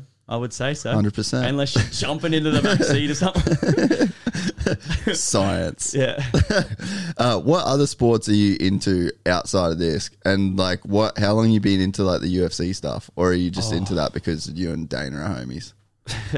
Uh, no, I've literally been into UFC for so long. Like not not since like UFC one. Yeah. But like I can't I can't remember exactly the first fight, but way back, like before McGregor won like Yeah. Aldo and stuff, like before that. So I think I think it was when McGregor like was fighting some like bald white guy. And he, like, Dennis knocked- Siver? Yeah, that's Yeah. it, Dennis Siver. So that was like I think that was around when I started watching it, and then like from then I've just been like buying every pay per view. That's awesome. Yeah, and but it's so sick. Like to be, actually go there is gnarly. Yeah, I've never been to one. I'm surprised. Like you have to go. Yeah. it's like one of the coolest things. Like I mean, it's it's just crazy. In like when you watch it behind the TV, like oh yeah, whoa, he just kicked him in the head. Yeah. but it's like when you're in person and you see someone's like they they get kicked, you're like, how are they? Like even if it's a light kick, you're like, how is this person still like Yeah, still going. Yeah. It's like the, it, you see how much actual violence it is when you're there, and it's like crazy. You, like respect it so much more when you know like this is what's actually happening, and like any time they could just get knocked out. Mm. It's a wild, wild sport. And then they're doing that shit training. Yeah, and the people are so like people that do the UFC well as, as well are so nice. Like I have a few guys like I follow and talk to, and they're like everyone's so down. Like even with they like action sports. I think Yeah. it, there's a weird like gel that action sports and you, like ultimate fighting martial arts have. I think that it's kind of like they're both like that. Li- like, like you're walking with danger, kind of. Yeah. So I think that like I don't know. I think that it, like There's like a mixes well. Mm. thing that you have to put out of your mind to do it. Yeah, Like you have to put out of the mind that, oh yeah, I'm going to hit this mega ramp, could die. yeah. Uh, don't worry about it. I'm Yeah. still going to do it anyway. And I think that fighters have that same thing. Yeah. They're like, I could get just completely bashed, but uh, it's, all right, I'll still do it. So there's Yeah. like, You're I feel like like in- there's this weird compartmentalization in like action sport and Yeah. fighters' brains where it's just like, let's take that, let's just put it over there, and let's just not think about that, and let's just get the job done. you're just like trying to get so good that you don't get beaten Mm. by whatever it is you're doing. It's like a, a fighter's like training so they don't get hurt, and we are training so we don't get hurt as well. And you're just trying Mm. to always get better, but without getting hurt at the same time. Yeah, it's like that's like the elephant in the room. Yeah. it's just like the fact that you get hurt constantly. Yeah. What was the so the what was the fight that you watched live? Was it Robert Whitaker? Yeah. And I sat next to his family too. Oh, really? What fight was it against Izzy? Yeah. Against oh, Izzy. really? Yeah. Yeah. And then um what was the first the first one I went to, um Whitaker couldn't fight. What was it? Yeah. Well the first ever one I went to was oh not the first yeah. No, the first ever one was it was Whitaker was supposed to fight some- Romero? yeah, yeah. And then he didn't make weight. That was it. Or did he not make weight, or did he get sick, or like what was the deal? Something happened. I, I can't remember off the top of my head, but I remember that being the first one. But I was like so stoked to be there, just because Yeah. I was like front row. And then, um, yeah, the next one was like in Chicago, and it was like Marlon Moraes versus Henry Cejudo, oh, that's a good one to watch. and it was so good. Like, because you're like, oh, Marlon Moraes was like doing well first round, and then Henry Cejudo just like monstered him somehow. It's Yeah. like. It's so Henry Cejudo. He's just like He's he's animal, so dude. cringe, dude. But he like he's just like so rad that he's just puts like his talent is just through the roof. Do you? So do you get into like the the whole scene as well, not Yeah. just like the fights themselves? No, I'm all in. Like That's I so love sick. UFC. Th- So who's who's like your favorite guys? Oh man. You know what? Like for a while I was like trying to I was like, oh, Robert's probably gonna be Izzy, you know? And then you're like, oh, um he's gonna get beat by old mate um Paulo Costa. Yeah, Nah. Y'all remember? Nah. So Izzy's definitely like just kicking ass and I'll like even him fighting Jon Jones, I'm like I love Jon Jones, so I'm like, oh damn, I hope Jon Jones can just do it. But then I'm like, every single time I go against Izzy, he just is just insane. yeah, that's true. Yeah, The, the thing with like, so I said to my buddy, Yeah. and like he's a like almost a black belt in jiu-jitsu so like he knows the fight game Yeah. and we are talking about the um jones and izzy thing and i was like all right if you have a, a wrestling match between israel adesanya and uh and daniel cormier Yeah.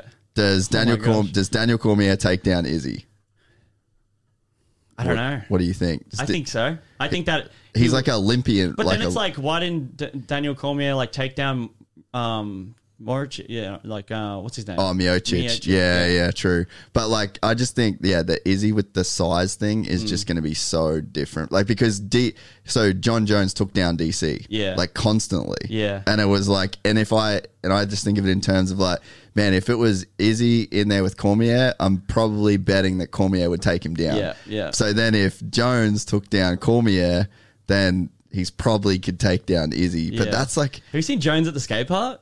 I, I hit him up like I because I was like so impressed because he was like skating with Steve-O What? at the skate park, dude. What, on the dropping skateboard? in on a skateboard, like on a bank. But I was like, "What are you doing?" He's like, "Because he rides um m- mountain bikes a lot too, and he like I, he follows me on that, so I like I, What? I'm down with Jon Jones. He's a mad dog. who's the who's the craziest person that follows you on Instagram? Um, like Steve-O or Dana White probably. Steve-O. Steve-O is like the man. He's so cool.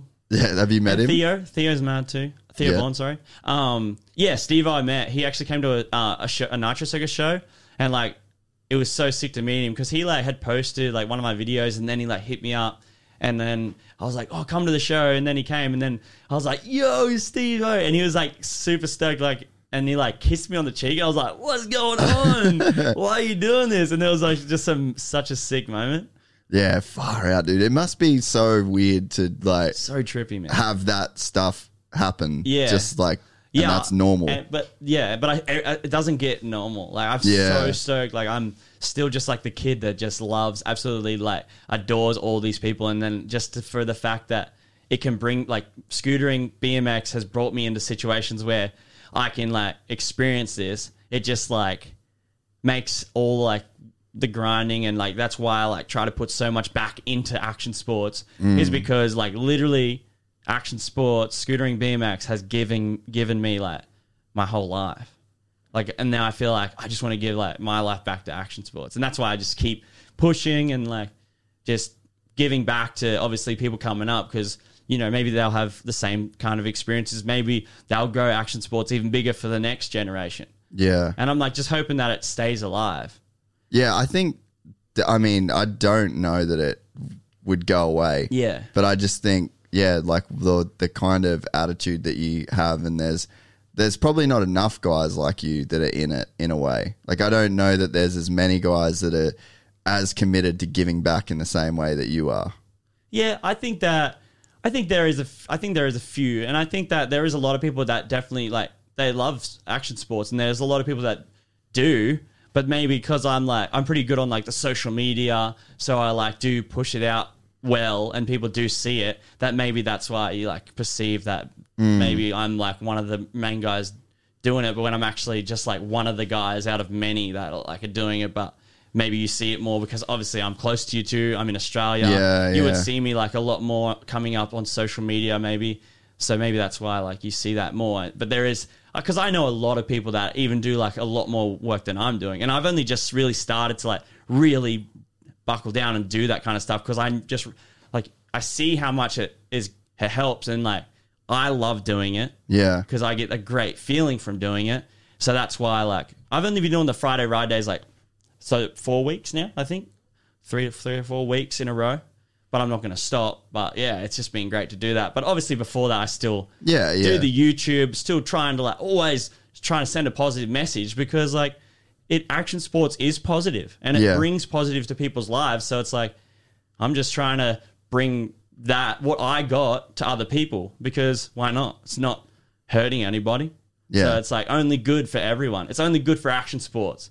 If you can get more people riding action sports and loving action sports, it's going to help everyone. No matter if it's you getting people to ride a scooter, like the more people that ride a scooter, the more people, rollerblades. the more Ryan Williams you might get. You know, like Yeah. the Ryan Williams from scootering, like coming to BMX, or even like scooter kids going to skateboarding. Anything. More scooter kids, more skate parks. More skate parks, more skateboarders. Yeah. Like push everyone. Like everyone comes up together. Yeah. That's the way to make it right. That's what. That's the right way to do it. Yeah, dude, totally agree. Yeah. What what is the future for you? Like what do you see like if you're going to look at your career and it just to keep going like the different levels like what's some of the stuff that you like want to achieve that you haven't achieved yet not even in terms of like results you know just like in general like what would you like to leave Yeah. Um, I don't know. I'm like stoked with like obviously X Games, keep doing X Games. I love to push the limits and just like see what I can bring to the X Games like playing field because obviously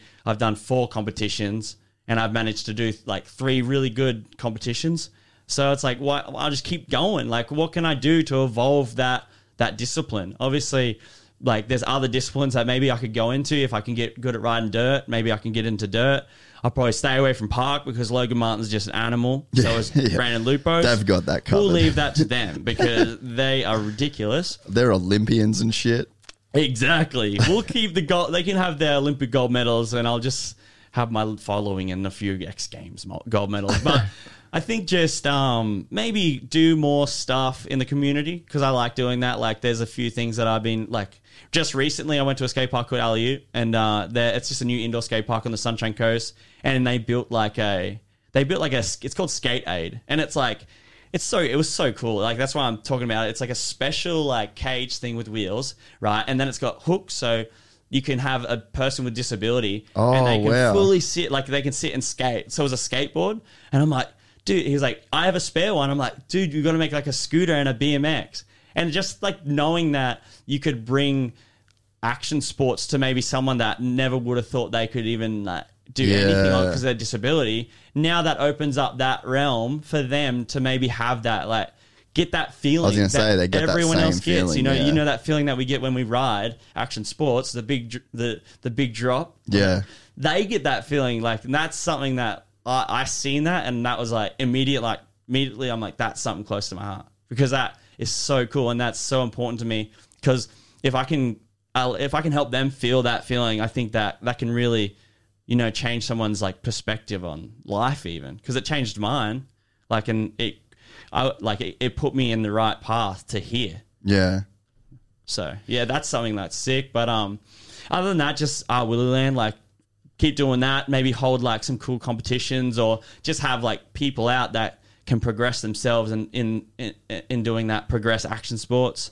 Get people more stoked and just keep doing my YouTube because that like obviously stokes people out and gets them riding as well. So it's just all about that and then enjoying it too. Personal, my personal life, enjoying my personal life, and just keep uh, doing what I'm doing because I'm enjoying it. Yeah, that's so good, dude. What the YouTube stuff? Mm-hmm. Are you like? Is that something what you try and step up in terms of like production value, and you got like full time filmers, and like, are, Yeah. you, are you gonna step it up in that sense as well, or is that sort of like a whole different deal that you're not gonna? No, no, I'm 100. percent I actually just um, got a filmer. He Oh, just, yeah, we just filmed a filmed a video today. His name's Arnie, so he just took over. He's made about four of my videos, and like it's been. re- He's like obviously he's not very well known either. It's like he's he's coming up as well. So it's like obviously I already have the YouTube channel. It's doing pretty well, but his production value is like good.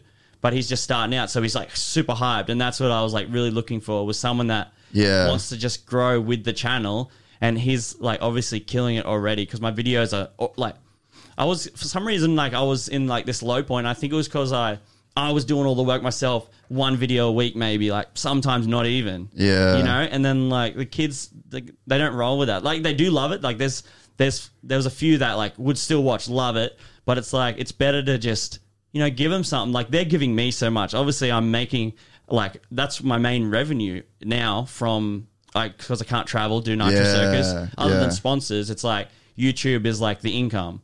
So it's like they're allowing me to still build our Willy Land, like invest back into them, and that's kind of like what I've done, and it's been awesome. Like my view, my views are going way up, and my video, my channel's actually doing really well right now. So that's why I'm like just concentrating a lot on that. So you um you've been doing a lot of that work yourself for like all, the all longest. of all of it. really? Yeah, for three years, all of it. What? Yeah. Yeah, all the edit. I edit everything. So I'll ride. We'll film video four or five hours, and then I'll edit for four or five hours. Dude. And I've done like probably a, yeah, at least a video a week, like for nearly a year. I mean, three years. Just bang out world first trick and then gonna go you hey, film me do this world first Oh, trick yeah, for not even- hours and then just, not even having film. Like I would just get my mates. Like, and that's not weird for me. Like that's I'm just used to that, and they do a good job. Like my mates do a good job at like filming, and they're in the footage. Sometimes I'm filming them, and it, it's good because hopefully you know as my channel grows and we're getting more videos, like they get more exposure, and then hopefully that opens up avenues for them. You know, because Yeah. they're in the limelight as well. And I realize that like it's cool to have other characters because maybe someone's gonna like maybe someone's gonna um, feel more of a bond with like my other mates. My mate Gecko, he's like trying tricks all the time and he's not always landing them, you know, but he's trying his best Yeah. and he's funny, you know, and maybe someone's going to bond with like s- see more of an interaction Yeah. with Gecko and that's going to inspire him more than maybe I could because here I am like whipping it out being and like just- super rad. Just, just constantly. constantly trying to like like land tricks, even though I don't always, but maybe the they just interact more with Gecko, and that's just another cool bond that is created from my YouTube channel. Dude, the amount of effort you must have put into your YouTube channel is psycho, bro. Yeah, it was hard, but it was. It's like it pays off, and like you see how much it means. It's like even though it's four or five hours of editing, sometimes it's not. Sometimes I can edit quicker. But I'm like, I want it good. You know, when you're editing it yourself, Yeah. you really want to like, you know what you want and you can do it. So you put in the time to do it. But um, yeah, you, and like th- the hardest thing was like I'd put in six hours into a video and I'd like I thought it was the best, man. I Yeah. edited it. I thought it was the best, and I put it out and it would just sink. And I'm like, ah! I'm like, what am I doing? And then I would make a video. Like my highest view video is like 10 million views, and it was like the day that Conor McGregor fought Floyd Mayweather. I just had it. We had a show, and I was like, I, we just had a nitro show, and I like randomly filmed it. I like randomly filmed Can, it. can we find it? What's the It's Toy? Car versus Mega Ramp. That's uh, my highest one. Might be like this swing one, but obviously the swing one's like gonna pop off because the the thumbnail's gnarly. Wait, don't copyright strike me, bro. Okay. No, I won't. If you just go just go to R Willy and then go top top um things, and you you could read through them, and I could tell you. Oh yeah, yeah, yeah. Sick. So just click on my channel. Yeah, let's do that. Well, let's watch this one first, Okay. Yeah. No, I won't copyright strike you, mate.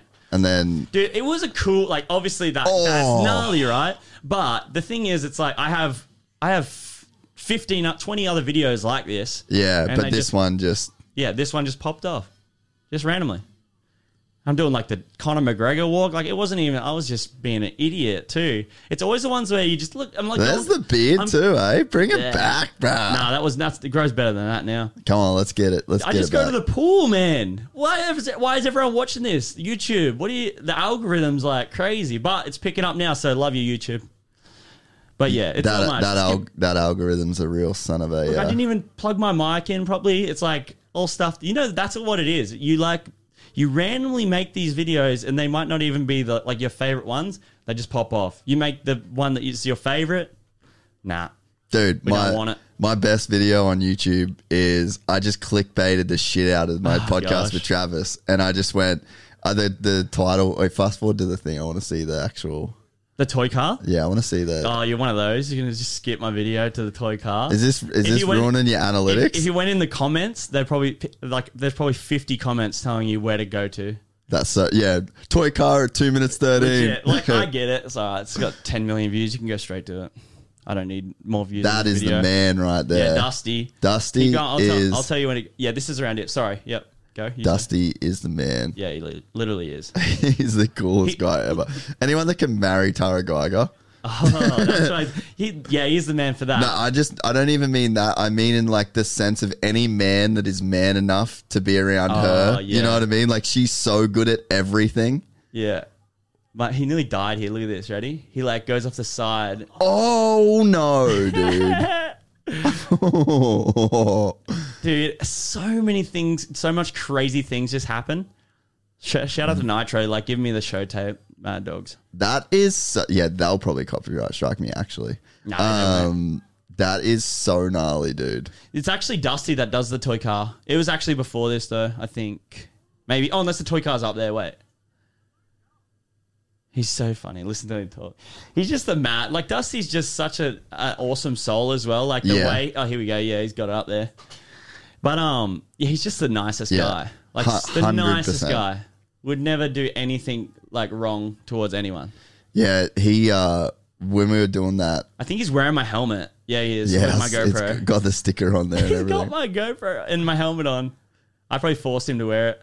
Look at this. Ready? oh my god. To be fair, like, but we do this every show, and that's why I just picked a new contraption to like thumbnail, Yeah, right. and then it just popped off. it is crazy how it works, man. Like, yeah, that that video that I did was uh, Brian Deegan was the real sellout, and I f- I went through like, and it's like literally a direct quote, like, Yeah, yeah, yeah. because uh, he's like Brian Deegan was a real sellout. He was Oh actually the nicest guy. Yeah. So like, it's literally a direct quote Yeah, from the clip. Damn. But when you put it on that, and like, dude, it blew. I got like five hundred thousand views No in like a, in like a couple days, and uh, but I found like the only video of Travis with like not a smile, uh, the only Oh. photo of Travis without a smile on his face. Yeah, look at this. He, he covers his eyes. Oh, it just froze. That's right. Oh no. Oh, there was a vi- there was a, a soundbite. I put in. Oi. But uh, on the other end of the spectrum, spectrum, I have a video that I took six years to film, and it was my web edit three. It's like So, so what do we search for Don't that? don't play the music though. Has a Wolfmother. Oh, But okay. I paid like five grand for the rights, and then they still copyrighted me. Really? Just, just mute it. Thank it. you. Yeah, I would definitely mute it before you play it. What is it? Um, uh, Ryan Williams Web Edit three. Web edit three. Dope.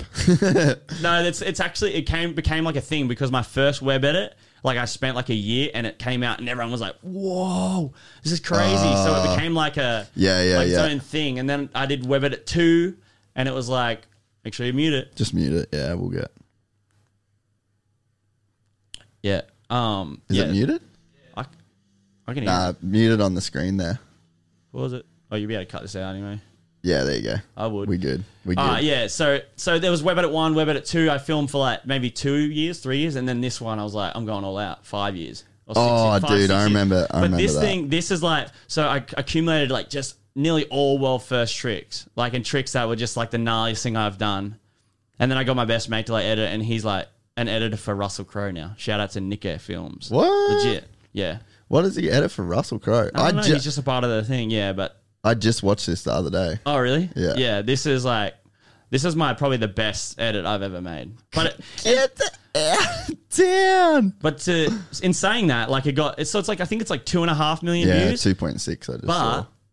I've met like my first ones that are like terrible. It's like when I'm not terrible, but I'm like 14. I'm 16 years old. Like I'm nowhere near as good as this. Like four million. Like you know, and then Toy Car vs Mega Ramp, 10 million. And then it's like all this effort. But I'm not complaining because 2.5 million is I'm stoked on. And people are still going to watch it. And it's my body of work. And I'm really happy with it. So it's like, at the end of the day, that's what I've understood about YouTube.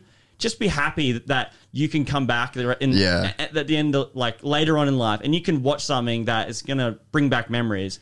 And that's how you really go into YouTube and succeed, is because then you just make videos to enjoy Well, you're them. a genuine creator. Yeah, exactly. And then it doesn't matter if it flops. Like, obviously, videos are going to flop. No matter what you think you're doing right or wrong, they're all it's going to flop for some for some reason or other. Sometimes. Well, dude, you got to think about like Rogan too. Yeah. Like I've been listening to Rogan since probably like 2012 or 2013. Yeah.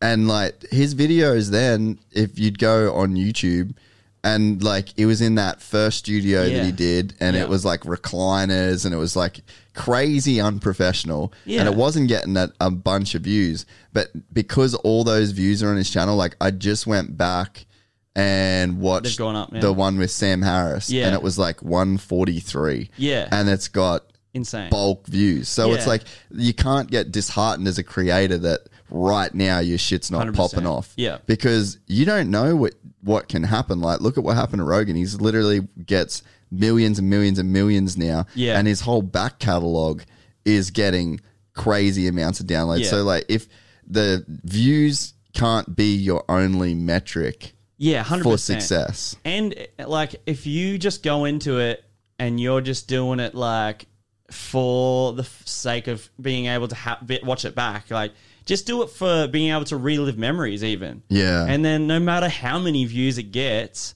you're still going to be stoked. Yeah. And you're going to do it more often because you're just not worried about how it's going to go. And like it is, it does bring you down when you like put a lot of effort into something and it goes bad. So I don't know. I've learnt to just live with whatever, hap- however it goes. Sick. Well, there's this. Uh, I don't know what the exact saying is, but it, it's there's a, a saying where it's like once you release your art, Yeah. the world owns your art. Like you don't Yeah. own it anymore. Yeah, Like yeah. once you create something and you put it out into the world, it's the world's. Yeah, yeah. It's not yours. Yeah, for sure. And so you like you can't. you can't control what the world does with it. Yeah, you can't Yeah. control what the world thinks about. It's like you you've just got to be like, I made art. Yeah. Do with it what you will. Yeah, 100%. you know and like if you can genuinely do that then you know it can make the whole process a lot easier Yeah. There's a, that one of the comments i get a bunch of times is people like how is this channel not bigger Yeah. i'm like bro share it i don't know Yeah, like i can't 100%. tell like all i'm all i'm doing is having a chat Yeah. and putting it on youtube Yeah, for sure. if people like it they like They it can if watch they don't want to watch it they don't want to watch it Yeah. if you think more people should watch it share it Share it. Yeah. That's Show it. around. um, oh, what was I gonna? Uh, oh, did you notice the the you know when they said the whole like adpocalypse thing with YouTube? Yeah. Did you notice a big drop in money? Jeez, it was like a while. What, like, there was a while ago. Wasn't there a few though? There was like one set. There was like one, and then there was another one, right? I think I wasn't even like really into it when the first one happened, and that was like from PewDiePie or whatever. Is Yeah, one? Is that yeah, yeah, yeah, yeah. Yeah, so that one I like. There's one more Oh, recently. Yeah, I think the recent one, I actually noticed that. th- Yeah, the ads were like weird, but I felt like I was still getting the same like ad sent. Like I was still getting randomly getting the same. I don't know if it's like maybe because of your podcast, maybe if you say certain words. It's Yeah, like I yeah. always like I try to make it kid friendly because I have a lot of people that comment and say like, "Thank you for making this kid friendly." And like Yeah. when I'm filming, I don't really think about that too much. But when I'm editing, I'll like bleep. Words yeah, that's because what I I'm gonna. remember. I'm gonna cut every all the swearing out of this just because I know you got a young audience. Yeah, yeah, I don't mind. Like, Yeah. and I don't mind if that because I've sworn uh, some of my videos, but people like timestamp it because they're like they're so Yeah. used to me t- getting rid of it that they'll like. "Er." So it's like it's become a thing where I, I am conscious of it, and like maybe I don't know, maybe that's part of it. Yeah, no, it it helps. Like I definitely like. I mean, I had that Renee Gracie chick on. She's like the OnlyFans chick. Oh, yeah, okay. And that episode was just got age restricted, demut like everything. And Yeah. like, not that my stuff on YouTube doesn't Yeah. get like crazy Yeah. views. Um, How long you been doing it? the podcast I've been doing for like three years almost. Yeah, sick. But like, I didn't do YouTube very seriously Yeah, yeah. for a while. Like, it's so much work. Yeah. Like, well, I'm talking to you. yeah, yeah, nah, you know. I get it. But like, it was just yeah, between like getting guests and then like building this studio, and it's Yeah, just been, 100%. it's just such a process. But now, like, that's what Ronan's like main Yeah, deal is to sick. be like pumping it with. Dude, even now I've noticed because I got Arnie, like I almost like feel so much freer and I'm like I'm better in videos. Yeah. And people like are really liking the videos because they can tell that I'm like I'm like super chill. I'm like just myself so much so much more myself because I'm not in control of the camera and Yeah. editing. So I'm not really thinking about I'm not thinking about it as I'm doing it. Because when I'm filming myself, you're thinking about what, how you're going to put it together, how it's all going to work, and like it's cool because you know how it's going to turn out.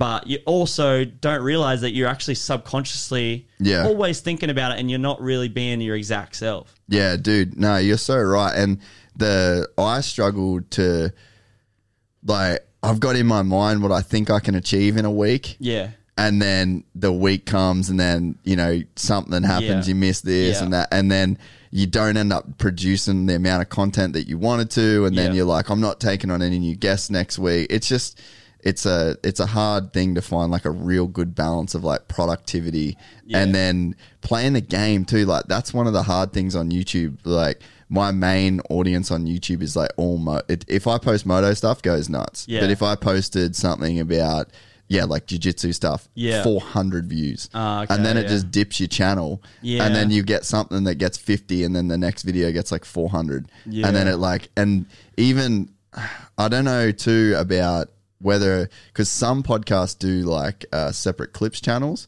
just so that it's like short Mm-hmm. Yeah. videos. And, but then like Adam22 on No Jumper, he posts the, he's only got the, he's got Yeah, the No yeah. Jumper channel. Yeah, yeah. And the Adam22 channel. Yeah. But No Jumper has all the long ones and the short ones. Oh, okay, So like he, yeah, it's just it's such a just a tough game to figure out. Yeah, out. because if you start, you, mate, you have a clips channel. No, no. Yeah, see, so it's hard because like then you got to start from nothing. Yeah. like, is it gonna pick? Is it gonna be the same or is like because you're subscri- I bet you have like because you you're pod, a podcast. You're gonna have the people that just cut like you they just come back and watch. Like you Yeah. have that you have that like always the, the always the same subscribers that come and watch. Yeah. you know. Whereas like Eclipse is can it can like pick up other people. Like my channel can pick up like it, I don't even have most of mine actually aren't subscribers. Yeah. 70%, I think it's like seventy percent of mine aren't actually subscribers. I'm the same. And It's like that's- eighty percent, I think. yeah, from so mine. but like it's just it's weird because like obviously I'll have a picture of me jumping off a bridge. I got a thumbnail and it's like whoa. Whereas like it's like I don't know. It's like hard. It'd be so hard to like get the clips cranking. If Yeah. like, if people haven't seen lots of your channel, yeah, yeah. It's just it's just, just a like grind. yeah. Honestly, eh? Like Yeah. it's just such a tough gig. But man, I just did not know that you did that all yourself for that long. Yeah. Nah, this is uh, the f- last. I- I've only done four videos with him so far, so the rest is all me. Except for Dude. like, oh, this video I got professionally made. Yeah, like, yeah. Big, big ones, but I'd say about ninety-five percent of my videos on my channel I, I made. Yeah, dude, that's like that's impressive. Yeah, it's hard. It's, but if you film, the thing is, if you can streamline your productivity, like you, if you can streamline all the work, you f- you film how you you, you know how it's going to come together. You you're like produce you're a producer in your own mind when you're filming, Yeah. and you know how it's going to come together. You know if you're going to add some meme, something funny, you know, and then what you do is you film to like really like so you don't need lots of production after like I mean Yeah, post. yeah, sorry, yeah. you don't need lots of posts. So what I'll do is I'll film so that I don't need a lot of posts. Yeah, you ain't wasting it. You know, like yeah. if I stuff up a clip, I'll I will most likely refilm it. Sometimes I won't, but like that makes it easier because I know that that clip goes there, done. Next clip, you know, and then you streamline it, and then you're getting it down to like two or three hours editing, and it's not as bad. But man, But then it's like th- then you're like, but you're done, and then you're like thumbnail, yeah, and then you're like, I didn't shoot a thumbnail. yeah. No. Dude, Yeah. the amount of thumbnail, the amount of videos I haven't posted because I just have not done a thumbnail. I was just like, oh man, I just don't know what. to-" and like, especially with like podcasts, it's kind of hard. You know, it's Yeah. like just people in a studio. You, you just gotta Yeah. like go through and it's like, oh, he did something cool just now. yeah, But there's like, what can you do? yeah, for sure. Well, man, I've really, really enjoyed talking to you, dude. yeah, sick. How long did that go for? I'm stoked. What time is it? It's um eleven nearly. Eleven. That's three hours. How long to go for, Yeah. Rome? Two hours Damn, forty-eight. let's go. How was your first podcast experience, mate? It was fun. I, I really liked it. I really liked that you like did bring me back to some things that I didn't really think about, and then like it's cool to be able to talk to people. I just hope that people see that like even though like I'm this crazy scooter rider, like everyone, like I came from where people like maybe someone that's watching, I was literally like that kid, and you can do it. Like that's all I want people to know, and I always tell people that that you just got to be- like believe in yourself, and even like even when you going as hard as you can. Sometimes it might not work, but like just keep at it. And there's always light at the tunnel. Like I, I rode my scooter for, I was riding my scooter for probably two years before I even knew like what a bar spin was. So put that in perspective for you, and like just know that even if you're two years in and you're still having trouble, just keep having fun. You might find that thing, and it, and you'll just, just ride it. You got it. Ride the wave, baby. well, man, honestly, like you're such a good ambassador for what, like the positivity that action sports can bring into a person's life, the opportunities that it can give you, the, you know, like, and it's one of the things I really want to try and just touch on, like the multiple things you've had to do. Like you're a business owner, you're Yeah. property developer, you're a world traveler, you're, you know what I mean? Like Yeah. you, you've overcome fear, you've done so much, like overcome or like the bullying and all this stuff that you've been able to overcome, and you've done it all within the action sports arena and mm. the skills that you learned at the skate park, not only on your BMX bike or on your scooter, but like the life skills, like Yeah. the life lessons, the failures, the you know, like the rejection and the hard times, Mm-hmm. and then the friendship, like everything that that you've got was created in this action sports arena, and that's Yeah. available to any kid that wants to buy a scooter, Yeah, for or sure. any kid that your parents can get you a BMX bike, and I think it's something that even if you even if you have friends that like even if you don't have anything like even if your friend has a scooter like i'm sure go down the park and just feel it out. Maybe it's not the right thing for you. Maybe you want to do something else but like it's a good avenue to just test. Mm. And it's it can only if you really like it do it and it can just bring like a little bit of happiness in your life a little bit of a getaway. And if even if anything even if it's, it's not a career it's a really good way to just separate your, your yourself from the real world and just live for a part time in this world where you don't think about anything else. You just think about oh, what trick I'm going to do, and it's a great release for anyone even that just wants to do it for fun. Perfect, brother. Well, you are welcome in this studio anytime that you want to come back, bro. Yeah, and, sure. Uh, let's uh, and also shout out to Sammy from Fist Yeah. and Harry for helping make this happen. Yeah, for sure. Shout out. Let's get Ha- we'll get Harry in here next time. We'll have a, some banter. Well, dude, you should come watch Supercrosses or something. Oh, Or- gosh, that'd be pretty or funny. We should do a flight companion. Oh, dude, that'd be sick. If you're in, I'm in. I'm in. down. I'm in for sure. perfect. Thanks, bro. Ah, thanks everyone. Yo, sick. Well done. Thanks so much, brother. You got hot in here, right? Holy crap. We didn't even like start it. That's why I was confused me at the start. I'm like, have we started? Yeah. We're just talking.